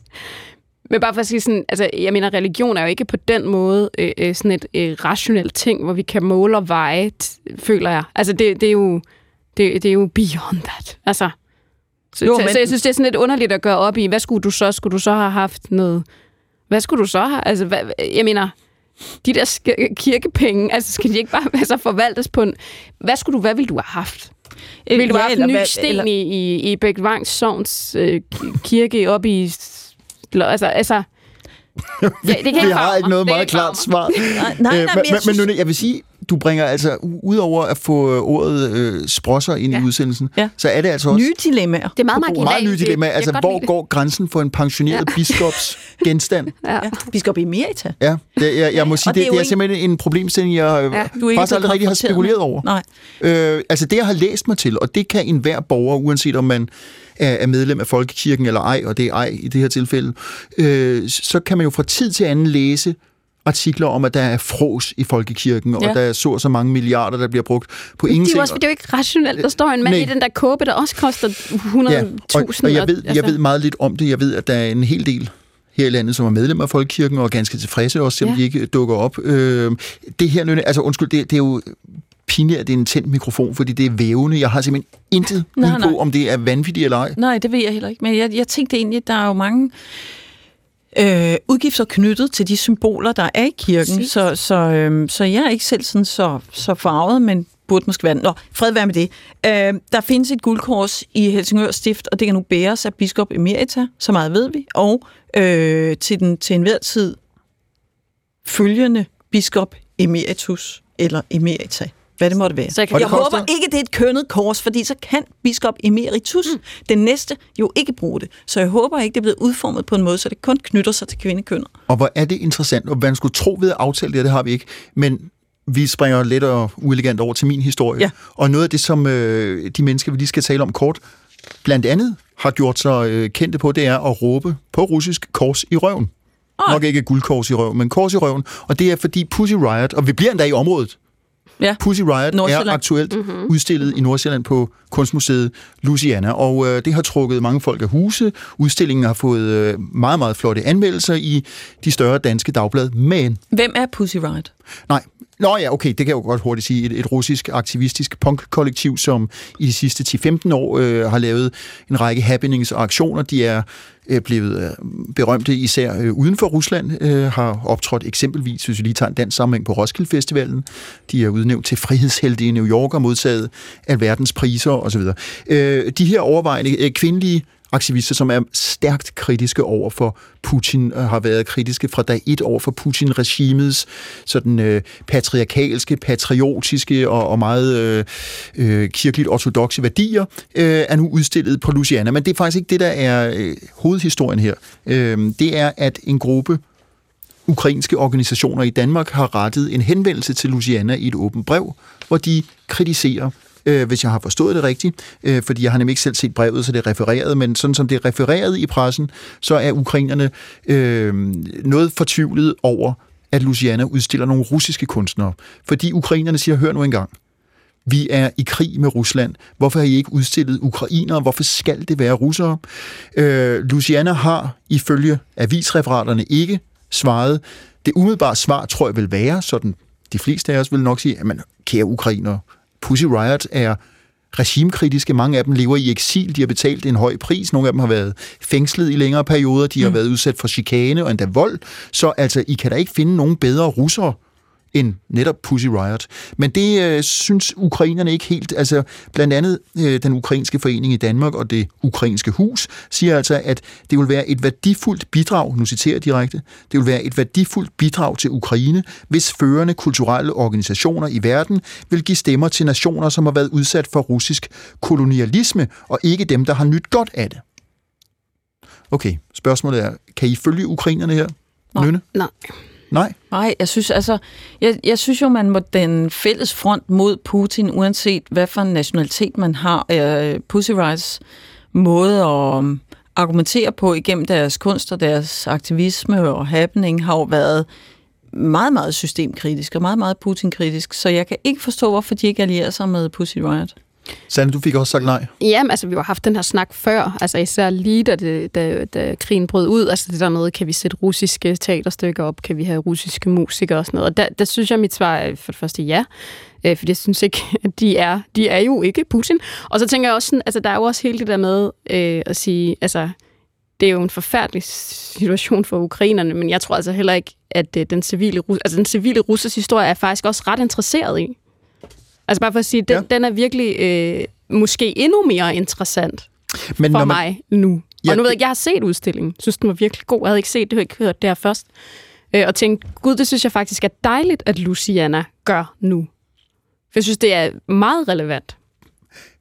Spørger man ukrainerne, øh, altså de nævnte organisationer, og det er også igen brevet, som det er optrykt i øh, et par landets medier, så står der, at, øh, at de synes, det er ejendommeligt, at ukrainske kunstnere i de sidste ni år ikke er blevet udstillet på Louisiana. De finder det uheldigt. Og så står der, citat, der findes rigtig meget ukrainsk politisk kunst, som reflekterer over bombardementer, tvangsfordrivelser, kidnapninger, tortur og død, og lige så meget kunst om robusthed, humanisme og solidaritet, som ikke blev taget i betragtning til nogen udstilling. Så de er jo regulært såret at- på ja. en baggrund, som øh, jeg nok tror, man skal gøre sig en lille anstrengelse for at begribe. Nemlig, altså det er jo også ukrainer, der lever i landflygtighed, Hmm. øh, Ja. og som i lighed med 6 millioner andre flygtede ukrainere øh, bliver, bliver mindet om, at, at, at Rusland altså er og bliver en fjende i en krigssituation. Ja. Men Adam, er deres argument i virkeligheden mere, at de jo gerne så plads til flere ukrainske øh, Putin-kritikere mere, end det egentlig er en kritik af Pussy Riot? Ja, det er det måske så. Øh, fordi det er rigtigt, at som jeg... Det, det er derfor, jeg lige tog forbehold. Jeg har ikke læst hele øh, protestskrivelsen. Den er jo kun refereret delvist. Det kan godt være, at det er nævnt. Det, som pressen har hæftet sig ved, er, øh, at, at den her kritik, jeg har læst op. Så det, det er meget muligt, at det ikke er Pussy Riot, de går efter, Mm. men mere museets øh, Ja, prioritering. det synes jeg ville være interessant egentlig, Ja. ja. om, de, om, de, øh, om de er meget kritiske over for dem, for der vil jeg jo sige, at de egentlig er på samme hold. Ikke? Ja, men det, øh, det kunne være et emne til måske øh, en en kommende udsendelse, eller i hvert fald et indstik i en kommende udsendelse. Øh, ja, jeg kan lige hurtigt sige, at øh, den her udstilling øh, Velvet Terrorism øh, er åbnet på Louisiana her for ganske nylig, og øh, hvor lang tid den var, ved jeg ikke, men altså må det ikke nogen måneder.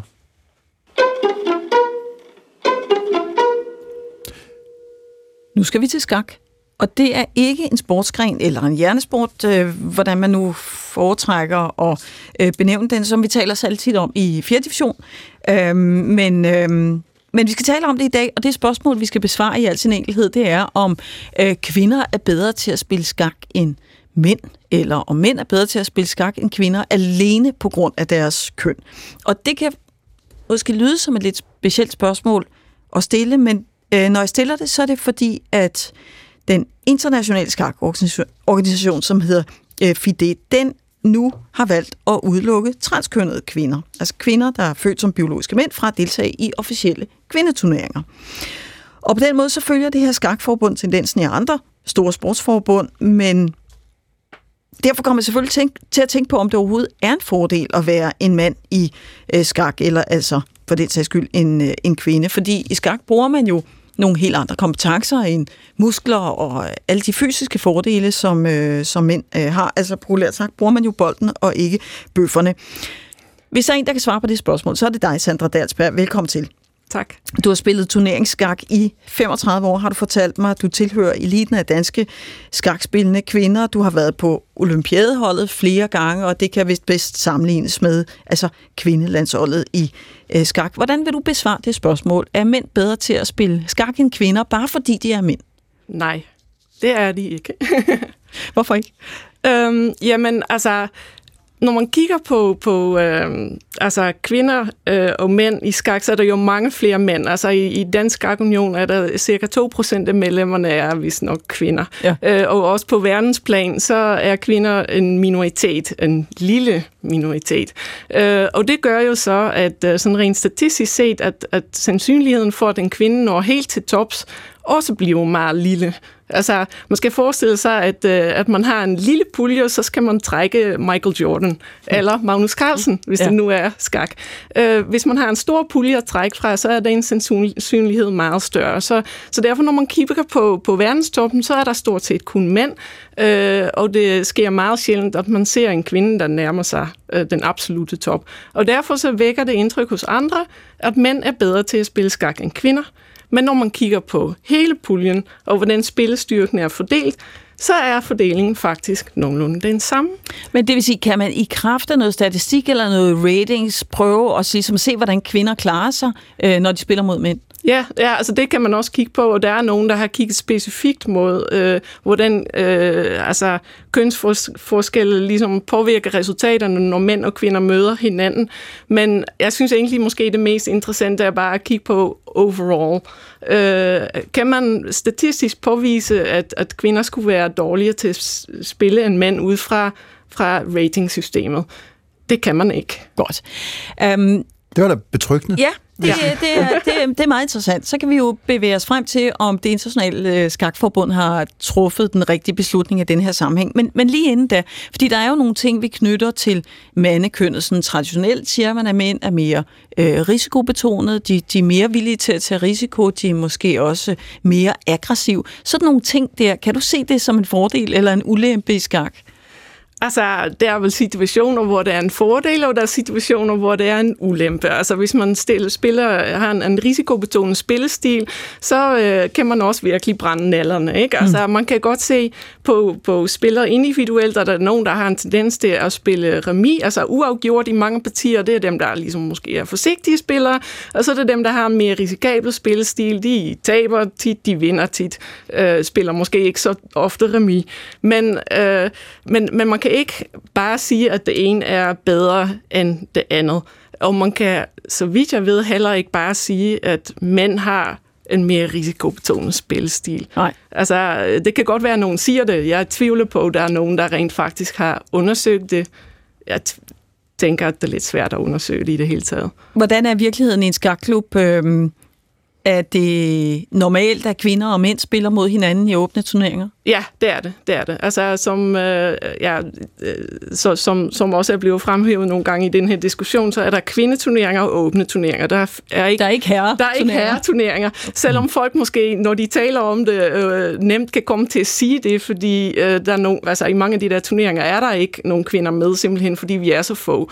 Men øh, åben række er for alle. Og så er der nogle få øh, situationer, hvor man laver en kvinderække. Øh, men, Hvor, hvorfor? Jamen netop fordi vi er så få, så kan det være rigtig rart en gang imellem at være i en sammenhæng, hvor øh, de andre ligner en selv. Øh, og hvor man måske kommer tæt på rollemodellerne, altså dem, der er væsentligt stærkere mm. øh, kvindelige spillere, hvor man tænker, ej, på trods af, at det måske kan være lidt hårdt at være alene i en mandeverden, så har du altså formået at, at komme til tops, og, øh, og nu får jeg lov til at, at spille i samme turnering som dig, for eksempel. Ikke? Altså, Sandra, jeg har læst mig til, at du, øh, du oprindeligt kommer fra, øh, fra Nederland, øh, Ja. Holland, vil vi sige herhjemme, øh, og Ja. så har du så boet i Danmark mange år øh, og spiller her. Altså, hvi- hvis du skulle sammenligne de to lande, for eksempel måden, man bliver institutionaliseret på som kvindelig skakspiller. Altså, vi har jo i udgangspunktet, tror jeg, vi vil sige, både for Danmark og, og Nederlandenes vedkommende, nogle meget egalitære, åbne samfund, som med tiden er blevet, øh, også har fået en, øh, en forandring sådan i de traditionelle øh, kønsroller. Men, men når man så går ned på skakniveau, eller er på skakniveau, hvordan ser det ud? Jeg håber, du forstår mit lidt kringlede spørgsmål. Altså, jeg tror, det ser meget øh, ens ud. Altså, hvis man sammenligner de to lande, også i Holland er kvinder underrepræsenteret. Mm-hmm. Øh, men Holland har en større befolkning, så det kan være lidt nemmere at samle øh, piger til en pigeturnering, for eksempel. Altså, der er bare antalsmæssigt endnu færre i Danmark. Afstanden er større i Danmark, så man er, man er bare sådan endnu mere spredt på en eller anden måde. Tænk, man så skulle have en hollænder ind i studiet for at sige, at afstanden er større i Danmark. det er meget lille land. Der er langt fra Sjælland til Jylland, kan jeg sige. Jeg tænker bare, at du har spillet skak i 40 år. Øh, 35. 35 år? Ja, Okay, ja. 35 år. Øhm, og forestiller mig, at, altså, det er en ret stor del af dit liv. Ja, det er det. Hvad, hvad, hvordan er dine følelser omkring sådan noget? Altså, når du hører sådan noget med, at nu, nu udelukker man det, eller altså... Hvordan er, hvordan er dine skakfølelser? Altså, bliver du indineret? Bliver du ked af det? Bliver du sur? Ja, jeg bliver jo faktisk rigtig irriteret over det her af flere grunde. Altså, for det første så, jamen, hvorfor tænker man i det hele taget, at transkvinder skulle have en fordel sammenlignet med kvinder? Jamen, så må det være, for altså, resonemanget er vel, at de har en mandehjerne. Mm. Skulle, altså, er det ikke en indirekte måde at sige på, at kvinder er dårlige til at spille skak end mænd? Hvilket vi jo ikke er, eller det, det synes vi i hvert fald selv, mm. vi ikke er. Mm. Altså, og så er der jo en anden ting, sådan mere en, øh, en, en, en samfundsting på en måde, at altså, vi er en minoritet i skakverdenen, os kvinder, og så er der en anden minoritet, som man synes ikke skal spille sammen med os. Altså det, det, øh, det, det er bare helt absurd. Jamen, det altså, lyder som om sportsligt giver det ingen mening, fordi giver du ingen siger, mening. at du i forvejen spiller turneringer med mænd, og mænd og Ja, kvinder spiller, ja. spiller på lige øh, fod. Og, og jeg mener, når du fortæller, hvor få kvinder der faktisk er i, i sporten, så, så, så må det nærmest være et tænkt eksempel. Der er muligvis nogle ganske få transkvinder, som gør sig gældende på internationalt niveau, på turneringsniveau, men det må være ganske, ganske, ganske få, vi taler om. Ja, Men, men, men hvad tror du så, der er på spil for det internationale skakforbund? Hvorfor tror du så, man har valgt at gå denne her vej, når man ikke egentlig kan se forskel på mænds og kvinders performance inden for skak? Øh, altså, der kan være mange grunde til det, men øh, altså, en grund, der ligger lige for, det er, at Skakforbundet vil gerne ligne andre sports- og idrætsforbund. Og nu er der jo for eksempel Svømmeforbundet og Cykelforbundet, der har øh, øh, vedtaget nogle regler omkring øh, transkvinders deltagelse i, øh, i, i kvinderækker, øh, og, øh, og der følger forbundet så trop. Det synes jeg så bare, at de gør på en, fu- en forkert, et forkert udgangspunkt, øh, hvor forbundet siger, jamen vi vil gerne have en toårig periode, hvor vi kan undersøge nærmere, om der er en forskel, og så i den periode udelukker man transkvinder for at spille i Mm. øh, FIDES officielle mesterskaber. Mm. Der vil jeg jo sige, at det oplagte var at gøre det omvendt og sige, nu tager vi en toårig periode, hvor vi undersøger det her så godt, som vi nu kan, og så kan man træffe en beslutning der på basis af, hvad man eventuelt har fundet ud af. Men så længe man ikke har noget, no, no, noget grundlag for, for beslutningen, så skal man lade være med at gøre det. Men så det, er- det er så den ene ting. Ja. Den anden ting er, at forbundet er jo altså en kæmpestor konstruktion med rigtig mange medlemslande, øh, og det er jo meget politisk, der er mange interesser i det her, og det kan jo sagtens være, at der er nogle øh, forbund altså fra ikke-vestlige lande, der har nogle helt andre interesser i at få sådan en regel vedtaget, end, øh, end, ja, end det vi selv øh, i Vesteuropa måske synes er vigtigt. Og hvad siger du der igennem? Altså, har- det noget med holdning til LGBT-miljø at gøre? Det kunne det her, men mm. altså jeg er ikke, jeg er ikke inde i, øh, i Verdensskakforbundet, så Nej. det kan jeg jo ikke altså, udtale mig med, med sikkerhed om, omkring. Men der bliver bare vedtaget nogle ting, som, ja, som måske øh, ligger os lidt fjernt. Så det, du siger indledningsvis, er, at måske har det også at gøre med, at man jo længe har kæmpet for at blive opfattet som et sportsforbund, øh, og øh, så følger man også trop på de der store øh, bevægelser, men der kan også være skal man sige, en værdimæssig underliggende grundtone hos nogle af medlemslandene. Det kunne der være. Sandra, øh, den omstændighed, at øh, nogle kvindelige skakspillere øh, bliver mødre, øh, Ja. altså stifter familie, Ja. altså, øh, at, hvordan ser du på det i, øh, i bestræbelserne på at nå til den der absolute top? Fordi altså, når man er på eliteplan også i, i skak, så, så er det jo øh, vel parallelt med at være elitesportsmand i så mange andre sammenhænge. Man må yde og ofre virkelig meget. Så bliver kvinder der, øh, hvad skal vi sige, på en eller anden måde... Øh, øh, sat tilbage, fordi øh, at mænd, vi har diskuteret det tidligere, øh, altså øh, mænd, de øh, har jo, vi har jo, havde en altså historisk lov til på en måde bare at forlade familien og være ude og jage, for nu at sige det meget plat. Ja, altså jeg tror helt bestemt, at kvinder bliver bremset øh, af familielivet. Det kan jeg jo se altså mange øh, konkrete eksempler på. Øh, jeg er selv et konkret eksempel på det. Øh, og Altså fordi du har, stiftet jeg har, familie. jeg har stiftet familie og har været sådan uh, relativt inaktiv uh, turneringsmæssigt af den grund, og det er da klart, det, det er ikke nogen fordel for min skaklige uh, udvikling. Um, men det tror jeg mere er en, en ja, traditionsbunden ting, øh, end noget som helst andet. Altså hvis en kvinde ville prioritere, at det var manden, der tog babyen, når Mhm. babyen var et halvt år gammel, Mhm. og hun ville stikke af og spille den ene turnering efter den anden, så tror jeg ikke, at, øh, at hun ville blive sat tilbage. Mm. Og man kan også finde eksempler, øh, hvor kvindelige topspillere har gjort det. Okay. Meget spændende, Sandra Dalsberg, at høre om en sportsgren, hvor kvinder og mænd faktisk et langt stykke hen ad vejen konkurrerer på lige fod. Øh, det, øh, det sker ikke så mange steder. Det sker faktisk i min sportsgren også. Ridning. Der rider øh, mænd og kvinder faktisk også mod hinanden. Der kan ikke udledes en fysisk fordel af at være henholdsvis mand og, øh, og kvindelig rytter, men øh, således altså også øh, på skak. Så meget spændende at følge Skakforbundet og finde ud af, hvad de når frem til i løbet af den her periode. Sandra Dalsberg, tak fordi du havde lyst til at være med. Selv tak. Så er vi lige øh, lidt over halvvejs gennem anden time og fjerde, i 4. division, og øh, holdet er altså det samme, som det var i øh, morges. Sanne Sigal Ben Moyal. I morges? I morges? Hvor længe har vi Mig, der været for lidt for lidt. Jeg er inde på redaktionen, men, men i udsendelsen i luften kl. 14.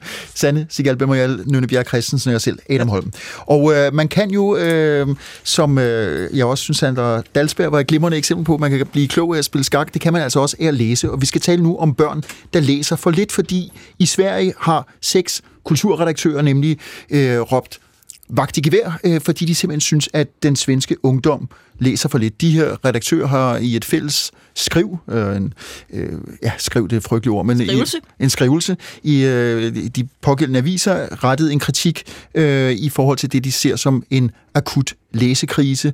Norge hører vi det samme, og her til lands øh, er der altså også øh, tegn på, sådan som det blev vist af den øh, seneste PIRLS-undersøgelse, står for Progress in International Reading Literacy Study øh, fra foråret, at 25 procent af børn i 4. klasse er svage læsere. Det vil sige, at de for eksempel har svært ved at læse tekster øh, i, i skønlitteratur eller reklamer.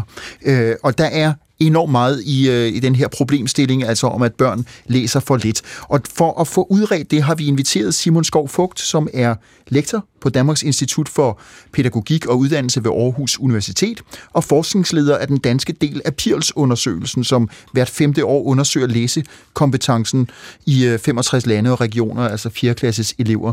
Velkommen Simon, jeg håber, jeg udtalte dit efternavn rigtigt. Ja, efternavnet var fint. Nå, hvad, hvad, var forkert? Pearls. Uh, Nå, okay, Pearls er det. Tak. Jeg sagde Pearls. Thank you very much. Men, men under omstændigheder, uanset hvordan det så skal udtales, uh, jeg kunne godt tænke mig lige at høre din uh, refleksion over det her opråb fra de svenske kulturredaktører, fordi du følger jo selv sagt problemstillingen. Uh, altså, enhver kan jo sige sig selv, uh, det, det, så må der være noget om snakken. Hvor meget er der om snakken? Altså, hvor dårlige læsere er vi, eller vores ungdom? Det er et relativt spørgsmål, fordi øh, hvis, hvis jeg kun kigger i dansk sammenhæng, så er jeg dybt bekymret. Øh, når vi har 25 procent af en årgang, altså de elever i 4. klasse, der var med i Pearls, 21 går i 7. klasse nu, og øh, de møder jo en stigende grad af forskellige typer tekster, som ikke bliver nemmere at læse, og som også øh, sammenblander komplekse informationer fra forskellige dele af en tekst. Og hvis man ikke har de sådan basale læsefærdigheder på plads, så øh, vil der være en lang række ting, som man reelt ikke vil kunne følge med i eller forstå, og dermed vil man være nemmere at manipulere. Men øh, selvom jeg så ikke kunne udtale, øh, jeg kaldte det Pearls, Pearls øh, rigtigt, så, så kan jeg så meget matematik, så jeg kan regne ud, at så må der være 75 procent, som læser glimrende, og som ikke nødvendigvis lader sig manipulere. Altså, vi har 11 procent, der læser glimrende. Altså, rigtig dygtige læsere, der har vi 11 procent, og øh, det har vi haft igennem alle de år, vi har været med i Pearls. Der ligger vores top på en 11-12 procent. Øh, altså, så vi har en gruppe dygtige læsere i Danmark. Det vi så ser nu her i Pøls 21, det er, at andelen af gode læsere, det vil sige dem, der er på næsthøjeste niveau, den falder signifikant. Og til gengæld så ser vi så den her signifikante stigning i bunden blandt de svageste læsere, som er gået fra 11 procent, hvis jeg husker rigtigt, i øh, 2006 eller 11, når det var, og så op til de her 19 procent i 21, og så plus de 6 procent, der ikke var med. Okay, så de svageste læsere bliver sværere, viser... Og der bliver flere af dem. Og det er derfor, du er, er bekymret. Ja. Øh, Simon, bare lige inden vi øh, åbner op øh, for Nynne og Sande, altså for lige at få øh, måske et lidt mere historisk perspektiv på, øh, hvad er tidsrammen, altså øh, over hvor lang tid er det her skred, har det her skred fundet sted? Vi ser det signifikante fald siden 2011. I 2011 der havde vi det bedste resultat i Pearls, hvor vi lå på altså gennemsnitligt på, på det høje niveau, altså på det næsthøjeste niveau gennemsnitligt. Nu ligger vi på middelniveau, hvor vi har ligget i andre undersøgelser. Og, og, og igen, det er jo tal, det er statistik, det er gennemsnit. Øh, når vi går fra øh, godt til middel, og det ikke er helheden, der falder, men bunden, der falder, så viser det også noget om, hvor meget vi falder i bunden. Så det er den bekymring hos den her forholdsvis store gruppe børn, som faktisk ikke vil kunne læse en, øh, en øh, nu nævnte du selv reklame, eller mange af de tekster, der findes på nettet for eksempel. Mm. Det vil de ikke kunne gennemskue. Simon, det er jo ikke svært at se, hvad der er sket. Der, vi, har en, en, øh, vi har en digitalisering, som vælter ud over børnene. De har fået telefoner, og de kommunikerer på alle mulige andre måder, og har alle mulige andre muligheder for underholdning end, end bøger, og det kan jo i hvert fald forklare en del af det. Men jeg hæftede mig ved, at du sagde, at når man ikke kan læse så godt, så bliver man nemmere at manipulere. Ja. Hvor ved du det fra, og hvad vil det sige?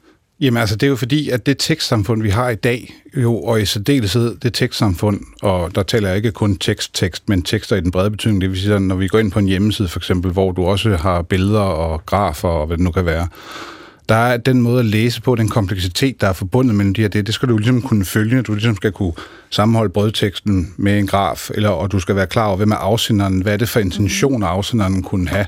Og dermed, hvis du ikke ligesom har overskud nok, når du så det er jo, det er jo et spørgsmål om mental kapacitet, kapacitet, når vi læser. Kan vi rent faktisk overskue de informationer, vi nu får fra de forskellige kilder, og fastholde dem, sådan, så jeg kan huske dem og tolke på dem. Og hvis jeg så hele tiden bliver forvirret i det, fordi jeg har svært ved at læse, så mister jeg jo den der, og mm. det er jo så det, der gør, at øh, altså, jeg bruger tit abortlinjen som et eksempel på en, en hjemmeside, som ikke er, hvad den giver sig ud for at være. Mm. Det er i min verden ikke objektiv rådgivning om abort, men en rådgivning, som er båret af et kristent livssyn. Ja. Øh, Men det er så en anden snak. Men, Ja. men, men øh, der, der, når jeg lige problematiserer det her, det er ikke fordi, jeg, jeg tror, du ikke har ret, men, men jeg synes bare også, at den digitalisering, der øh, spreder en hel masse information, også har medført, i hvert fald i min del af verden, en øget kildekritik. Altså, at børn bliver nødt til at blive bedre til at gennemskue, hvor kommer alle de her tekstbidder fra, fordi de så nemt kan tilgå en. Altså, hvem er det, der sender budskabet? Vi snakker rigtig meget om, hvordan algoritmer er lavet fra de store tech-giganter og sådan noget. Det er de unge også ret godt klar over. Så, så den der kilde, eller hvad? Ja, altså, du ser det- lidt altså, tvivlrød ud. fordi Jeg, jeg, jeg, jeg, er bare lidt, Ja. altså, jeg vil egentlig bare spørge dig, hvordan står det egentlig til med kildekritikken? Er vi blevet bedre eller værre til at gennemskue, hvor tekst kommer til os fra? Altså, hvis jeg skal tage min nabo, var jeg ved at sige min øh, gode kollega Jeppe Bundsgaard, så leder han jo den undersøgelse i Danmark, der hedder ISIL, som netop blandt andet undersøger 8. klassers elever til, øh, til at kunne forholde sig kritisk til det, de øh, det beskæftiger sig med. Ja. Og der er, er vi jo steget i øh, andelen af elever, der kan udvise den nødvendige kildekritik, men jeg husker det som fra 2 til 4 procent. Okay.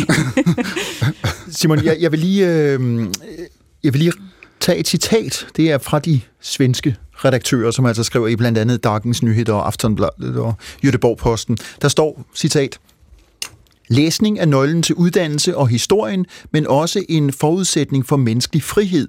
Det barn, der ikke lærer at læse ordentligt, vil som voksen mangle de værktøjer, som kræves for at kunne opfylde medborgerforpligtelser. Og umiddelbart, da jeg læste, tænkte jeg, ja, hvor er det rigtigt? Og næste tanke var, jamen, er det så alligevel også helt rigtigt, fordi øh, altså, øh, de unge i dag, og, og hvad kan man sige, fremtidens voksne, har jo også en, øh, du har selv peget på det, et, et ændret læringsmønster, der et, i modsætning til måske øh, din og min generation, Simon, som har siddet med snuden nede i bøgerne, så er der andre måder at få læring på, og på den måde måske blive dannet og kunne opfylde sine medborgerforpligtelser. Altså, jeg vil gerne slå meget klart fast, at selvfølgelig skal børn læse tekster på nettet. Pearls-undersøgelsen er en digital undersøgelse, hvor eleverne læser de her tekster på skærm, altså digitalt osv. Så, så de resultater, jeg står og snakker om, det er på baggrund af det. Okay. Så det er ligesom den lukket. Det skal de. Øh, men der, hvor at, øh, jeg sådan, synes, der mangler noget øh, hos de svenske kulturredaktører, det er jo, at øh, hvis du spørger mig, så går jeg ikke i skole, fordi jeg skal have et job, eller fordi jeg skal være medborger. Jeg går i skole, fordi jeg skal blive menneske. Og den del af regningen er jo også vigtig i det her, den her snak, at, at det at være menneske, at det at kunne forholde sig til, når vi står, vi, vi sidder her i et studie, I sidder, jeg står, øh, øh, at, at, at vi kigger jo også på hinanden, og vi læser hinanden, I læser mig og så videre. Den form for læsning, den lærer man jo blandt andet igennem skønlitteratur. Hmm. Og, og derfor er det vigtigt. Altså, nu er jeg med på, at det her det er jo en undersøgelse af, af børn. Jeg kan bare ikke lade være med at tænke på, at altså, børn gør jo meget det, de ser voksne gøre. Mm. Yeah. Og vi hører enormt mange podcasts, og vi lytter enormt meget til Morfibo, og ja, undskyld reklamer og sådan noget, Danmarks Radio slap af. Men bare for at sige sådan, vi lytter til lydbøger, hedder det. Øhm, og du ved, vi, vi gør alle de der, t- altså jeg mener, hvordan, når vi nu ved, at børn gør det, de voksne gør, og de ser os gøre noget, og vi siger, du skal gå ind, og så skal du læse din ABC og Mm. din... Men, mens jeg sidder her på mobiltelefonen. Præcis, mens jeg lige sidder her og lytter genstart. Ja. Øh, fordi jeg overgår faktisk ikke lige at læse avisen.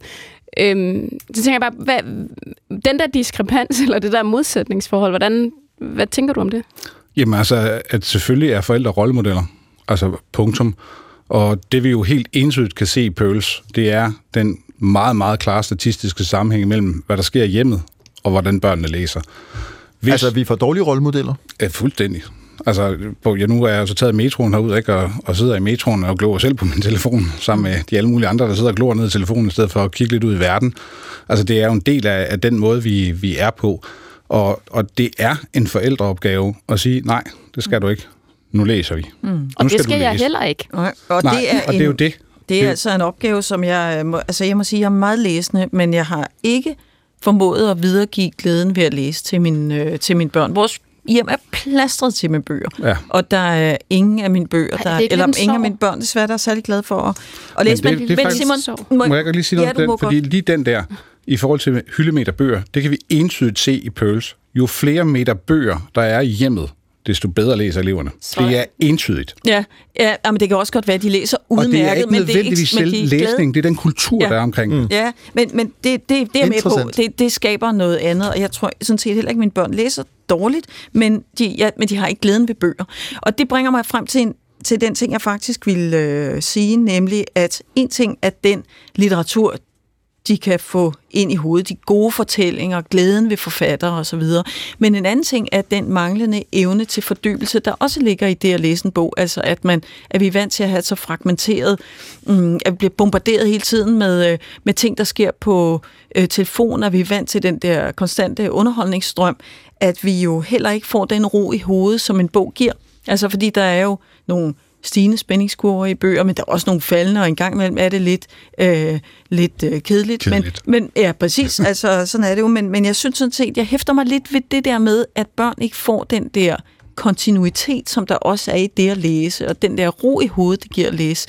Det tænker jeg øh, også er et interessant, kunne være et interessant forskningsområde. Altså, ja, altså fordi gru- grundlæggende, altså igen, det er jo ikke mit felt, men jeg er jo ikke indenfor, og jeg kan ikke sige, at det er sådan, det er. Jeg oplever mange børn fordybe sig. Bare ikke nødvendigvis i ting, som jeg synes er vigtige Nej. at fordybe mig i. Og vi har et, hvad skal man kalde et vestligt problem, for vi kan jo se i de lande, der har store grad af ressourcer osv., der har vi nogle udfordringer i forhold til børns læseglæde, og vi ligger jo næst sidst i undersøgelsen i læseglæde. Det er kun Norge, der har endnu lavere læseglæde end os. Men alle de fire nordiske lande ligger i bunden, og det, altså det er en af de ting, vi tænker, det hænger sammen med vores sådan, socioøkonomiske rammer, at vi har en iPad derhjemme og en telefon og så videre, så det er en altså del af også, det. Det er altså også brutalt, øh, selvom det nu bliver privat. Altså min kone er norsk, det vil sige, at vores to sønner er dansk-norske. Så det er fra Den- de den- to lande med mindst læseglæde. Bare ultra kort, Simon. Øh, altså, for at man får glæden ved at læse, så kunne man jo meget måske basalt sige, at der skal også være en attraktiv litteratur. Hvis du sådan lige overskuer, overflyver øh, markedet for børnelitteratur, er, er det godt og spændstigt og alsidigt og attraktivt? Dansk børnelitteratur har aldrig været så rig, som den er nu. Sådan. Okay, det var et kort svar. Det, det var Øh, ikke og- der, forklaringen lå, altså. Nej, men det tager vi så med. Simon Skovfugt, lektor på Danmarks Institut for Pædagogik og Uddannelse ved Aarhus Universitet og forskningsleder af den danske del af Pearls-undersøgelsen. Tak. tak fordi du er med. Tusind tak, fordi jeg måtte. Det går øh, op og ned i showbiz. Og øh, jeg tror, det eneste, man kan være sikker på, når det går op og ned i showbiz... Ui, ui, Det var en ui, ui, mikrofon, ui, der det lige bliver jeg væltede. næsten lige nødt til Det var faktisk ned i Det var showbiz. Det, det var lige da jeg sagde ned i showbiz. Ja. Det er Jeg Lone Tejls, der er kommet ind. Hun ved Ja. noget om, hvordan man underholder. Oj, oj, oj.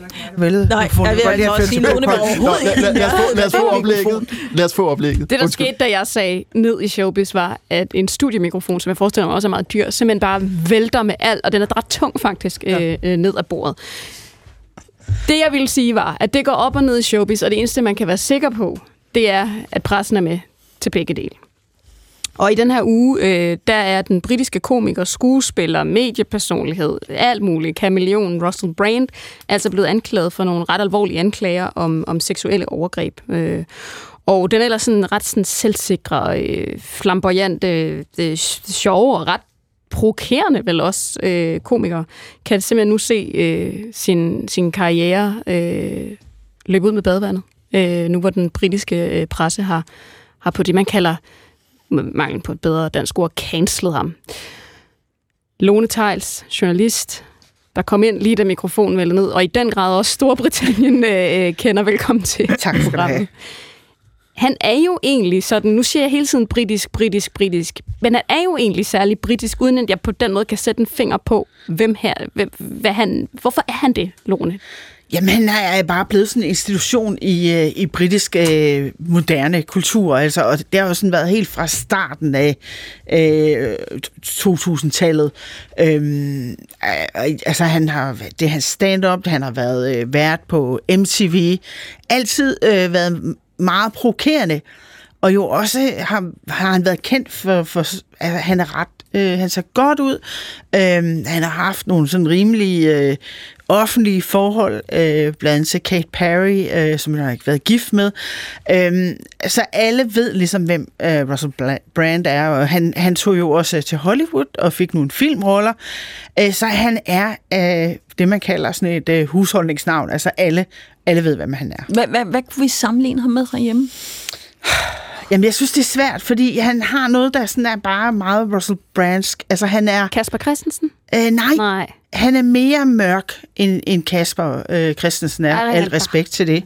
Øh, og øh, altså, bare lige for sådan hvor provokerende han faktisk kan være, så blev han jo fyret fra MTV, og det blev han, fordi han øh, den 11. september øh, mødte op på arbejde, klædt ud som Osama Bin Laden, og øh, i øvrigt havde sin, øh, sin narkohandler med hmm. i studiet. Ja, fordi Eller det- med på arbejde i hvert fald. Det er jo en del af, af, af brands uh, brand, ikke? kan man Jo. sige, at han er meget åben omkring sin uh, promiskuøse adfærd og sit indtag af narko, og, og så har han vel, Lone, uh, sådan som jeg lige hurtigt har læst om ham, han har også haft en, Øh, og har måske stadigvæk en politisk vinkel, altså der var sådan en periode i, i, i 10'erne, hvor han vel nærmest var en, en form for nærmest venstrefløjs-ikon, fordi han var meget øh, magtkritisk. Ja, det var han, øh, og det er han for så vidt stadigvæk, og han har også været kritisk over for det, han kalder Big Pharma, altså øh, medicinalindustrien, og også blandt andet her under covid.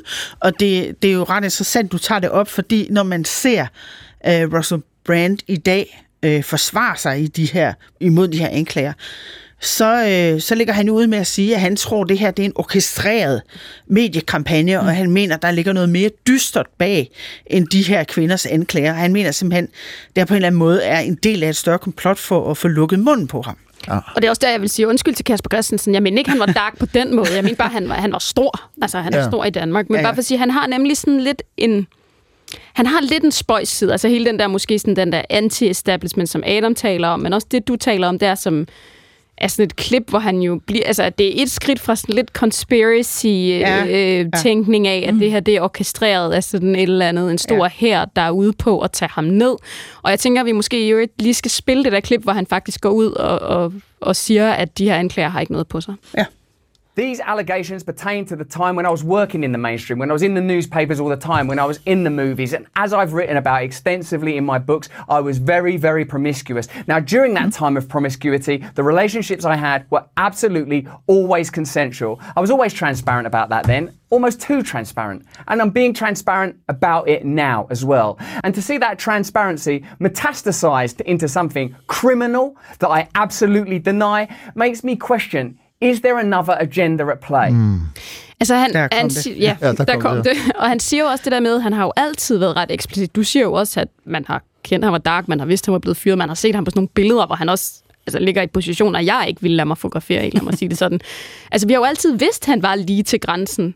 Og det er jo det, jeg synes, der er så sjovt samspil med pressen. Ikke? Det der med, at han er jo blevet hyldet af, at han, han, er, han er gået til grænsen. Det er det, vi godt har kunnet lide, og han har været sjov, og han har været... Ja. Og nu, så giver det... Altså, nu ser vi ligesom det bagslag, det giver. Ja, man kan sige, det er jo også fordi, at de her anklager, altså en ting er ligesom at gå imod regeringen, være uenig med regeringen, eller sige, Big Pharma har en agenda, og vi skal ligesom kæmpe imod den osv. Men det her, det er jo sådan konkrete kvinder, der er stået frem, som har anklaget ham for noget, der går i retning... Altså, vi starter ligesom med grooming, mm. øh, i tilfælde af en 16-årig pige, som han var kæreste med, da han var 30. Øh, og så går vi over til nogle specifikke anklager øh, omkring voldtægt. Og nogle af de her voldtægter, angivelige voldtægter, fordi manden er jo ikke dømt på nogen måde, øh, de, de skulle være foregået, altså mens han var i forhold med nogen, som i forholdet har sagt, jeg har ikke lyst til at have sex med dig lige nu, og så har han altså taget det alligevel, lyder anklagerne. Ja, og det er, altså, det er nogle ret voldsomme anklager. Det er også det, jeg mener med, at det er bare, der er bare noget interessant i, at pressen kan godt hylde den her grænseløse, som jo det, det ja. har været hele tiden. Ikke? Ja. Altså, man har tænkt, den grænseløshed, at du kigger også, Adam, du Nå, vil ja, sige nej, næsten jamen, det samme. det var noget, det jeg ville ind på Ja. ja. med Lone faktisk, fordi altså, nu bliver det jo i kritikken, og meget forståeligt, og, og øh, fokuseret på ham selvfølgelig. Og så kan han så baske med vingerne og sige, at det er en del af en konspiration. Øh, men, men når man laver den der øh, fokus på den enkelte person, mm. øh, så er det som om, vi har i virkeligheden måske også en aflægger i en, i en mediedebat, vi har herhjemme med fotografen Jan Graup, så, så kan man sige, at han er et, et, et øh, han er faldet, og han- er et rådent æble i kurven, men, men det er jo også kurven, vi skal kigge på. Mm-hmm. Også, også i Russell Brands tilfælde, fordi Ja. ja. han har fået lov til at optræde og have shows og være båret frem af medier, øh, mens der har kørt historier. Du var gæst hos os, Lone, da vi talte om øh, BBC-legenden Jimmy Savile, Ja. Øh, Ja. som jo var kendt, viste sig for, eller han var ikke kendt for pædofili, men det var det, han bedrev. Han var kendt for at være en stor underholder. Det var Øh, en frygtelig sag. Altså, En han, var, men- han underholdt børn, og så i årtier fik han lov. Ja. Men, men, men altså, er der både kendte. Ja, okay, der var ikke noget spørgsmål. Det var mere for Brand? at sparke det ind til Ja. Nej, nej, men, men jeg, jeg, jeg har bare brug for at finde ud af, for jeg kender ikke fortællingen. Altså, har der gået rygter om Russell Brands grænseoverskridende seksualitet eller promiskuitet? Hvad, Altså, som han selv siger, han har jo selv lagt det åbent ud, kan Ja, det man forstår jeg godt, men, men Og- han siger jo hele tiden, ja, jeg har haft Øh, sex med alle mulige, men ja. det har hele tiden været med samtykke. Ja, han, det sagde han faktisk ikke, lagde jeg mærke til, nu hørte jeg lige efter, han sagde, Jo, han sagde, de var consensual. My relationships, Ja. men ikke sexen. Uh, okay. Ja, Og det synes jeg faktisk, altså det, der er noget her, der måske... Tror vi, der er en semantisk... Ja, det, Men- men, når man det sidder synes jeg faktisk godt, der kunne være, fordi han jo siger, altså der er jo nogle af de her anklager, der siger øh, mod ham, som er, at der var voldtægter i relationships. Men har der gået rygter om, Ja, det har at, at det har han der. var en Ja. skidt knægt? Men jeg synes, og undskyld, und, undskyld jeg stjæler Ja. ordet for Ja. Lone, jeg vil bare sige, når man sidder og læser om den her Russell Brand-sag, så er det klart, i mange år, der er, er rygter, og der er nogen, som tager afstand fra ham, og han er også øh, risikerer retssag et par gange. Men, men, fortællingen er, at han er farverig, han er alsidig, Mhm, mm, og, han, jeg øh, øh, og, og han er i krig mod systemet, og systemet har mange Ja. måder at forsøge at bekæmpe ham på. Må han ikke også anklager, underforstået falske anklager, en del af dem. Øh, så, så der får han lov til at være oppegående, og, og han fremstår som om, at han øh, er næsten sådan en Don Quixote, der bekæmper systemet. Øh, Og man kan også sige, at den, altså der, den her sag, den går jo ligesom i gang på grund af en dokumentarudsendelse på øh, Channel 4, hvor Russell Brand i har arbejdet rigtig meget, øh, i samarbejde med Sunday Times. Og øh, dokumentarudsendelsen hedder simpelthen In Plain Sight, altså den der britiske vending, der hedder med, øh, eller der egentlig betyder, at altså, man, man gemmer et eller andet fuldt synligt. Mm. Så det indikerer jo også, at, at der er rigtig mange mennesker, der godt kunne se, at der var et problem. Men han har også ligesom dækket over det med den her flamboyante øh, personlighed, og folk har sagt, at det må man jo tage med, øh, fordi han er, som han er, og så videre. Ikke? Så øh, der er nogle chefer, der i hvert fald på BBC øh, og på Channel 4, der nu er i gang med noget selvrensagelse, og er gået i gang med at lave nogle interne undersøgelser om, hvorvidt de vidste noget og ikke gjorde noget. Det er måske der, der er Jimmy Savile-parallellen. Ja. ja. Men det er hele ideen om, boys will be boys. Altså den der sådan, indtil man finder ud af, at det var ikke så fedt, at boys var boys. Men må jeg bare lige sige, fordi jeg ved, at vi kunne snakke om det her i uendelighed. Altså den britiske presse er jo ikke kendt for deres sådan, blidhed. Altså det er jo ikke Det det, kan de man ikke sådan, sige, øh, på den måde er kendt for. Øhm, hvordan tænker du, at den her sag, altså hvordan, vi har jo allerede set, hvordan de har grebet den an. Altså det, det, de er gået til den. Ja. Hvad, hvad tænker du øh, vil ske herfra? Jamen, det er svært at se, hvordan... Øh, altså, Russell Brand kan, kan ligesom rense sit navn i pressen, med mindre der kommer en eller anden form for retssag, hvor han så vil blive frifundet, og så tror jeg, at vi, vi vil se en række sagsanlæg øh, og erstatningssager osv., fordi det her, det koster ham virkelig, virkelig mange penge. Men det forudsætter jo altså, at der ikke er noget på det, øh, og at, der, der, er at man ligesom kan bevise det. Øhm, desværre så vil jeg tro, at øh, det er ikke sikkert, det kommer til en retssag. Og så vil der ligesom hele tiden ligge den her mm. uforløste anklage. Vi ved, at altså, de her sager, de er jo sådan historiske på den måde, at det, det går sådan fra 2006 til 13, så det er altså 10 år siden den sidste sag er forløbet på en eller anden måde, så det kan jo også gøre det svært. Øhm, vi har set, at han er blevet cancelled øh, rigtig meget, altså han- hans programmer er blevet pillet af BBC, øh, YouTube, tur- som tur havde aflyst. Ja, Ja. YouTube, som havde kæmpe stor samarbejde med ham, øh, hvor han fik jo reklameannoncer f- øh, for alle de videoer, han har selv ligget ud på YouTube. Øh, de har også trukket samarbejdet tilbage og sagt, at han kan ikke tjene penge. Øh, britiske regering er, øh, har øh, gået ind og spurgt TikTok, om, øh, om han tjener penge på at være på TikTok nu. Så altså alle går efter ham på den måde, at der er ikke nogen øh, indtægtskilder for ham lige nu, lyder det som. Men altså, er, er han så færdig uanset hvad? Altså i princippet kan det være falsk anklage, at han er færdig alligevel. jeg, jeg har svært ved at se, hvordan han samler det her op, men på den anden side, så kan man jo også se, at der er folk, der forsvarer ham på sociale medier, som ikke tror på de her kvinder. Øh, og det er der jo altid øh, et segment, der tænker, at det må være kvinderne, der lyver. Lone Tejls, det øh, var spændende. Vi kunne tale om det i 100 år endnu, men det har vi ikke. Tusind tak, fordi øh, du var med. Velbekomme. God weekend. Tak lige med. Så er det taksigelsernes tid. Ja. Nynne Bjerg Christen. Ja. Sanne. Sigal Benmoyal. Tak fordi du var med. Tak også til Tak, det helt store hold, Linnea Albinus Lande, Thomas Winter Larsen, Nana Slot, Josefine Geyer Utoft, Emilie Guldborg, Gustav Hagel, Mahatma Gandhi, Det var da også, ja, det, det var da ikke så Gandhi. lidt. Hold da op. Rajiv Gandhi, Buddha. Handi Gandhi, whoever. Tusind tak, og god weekend til alle. Vi er retur næste fredag samtidig. Gå på opdagelse i alle DR's podcast og radioprogrammer. I appen DR Lyd.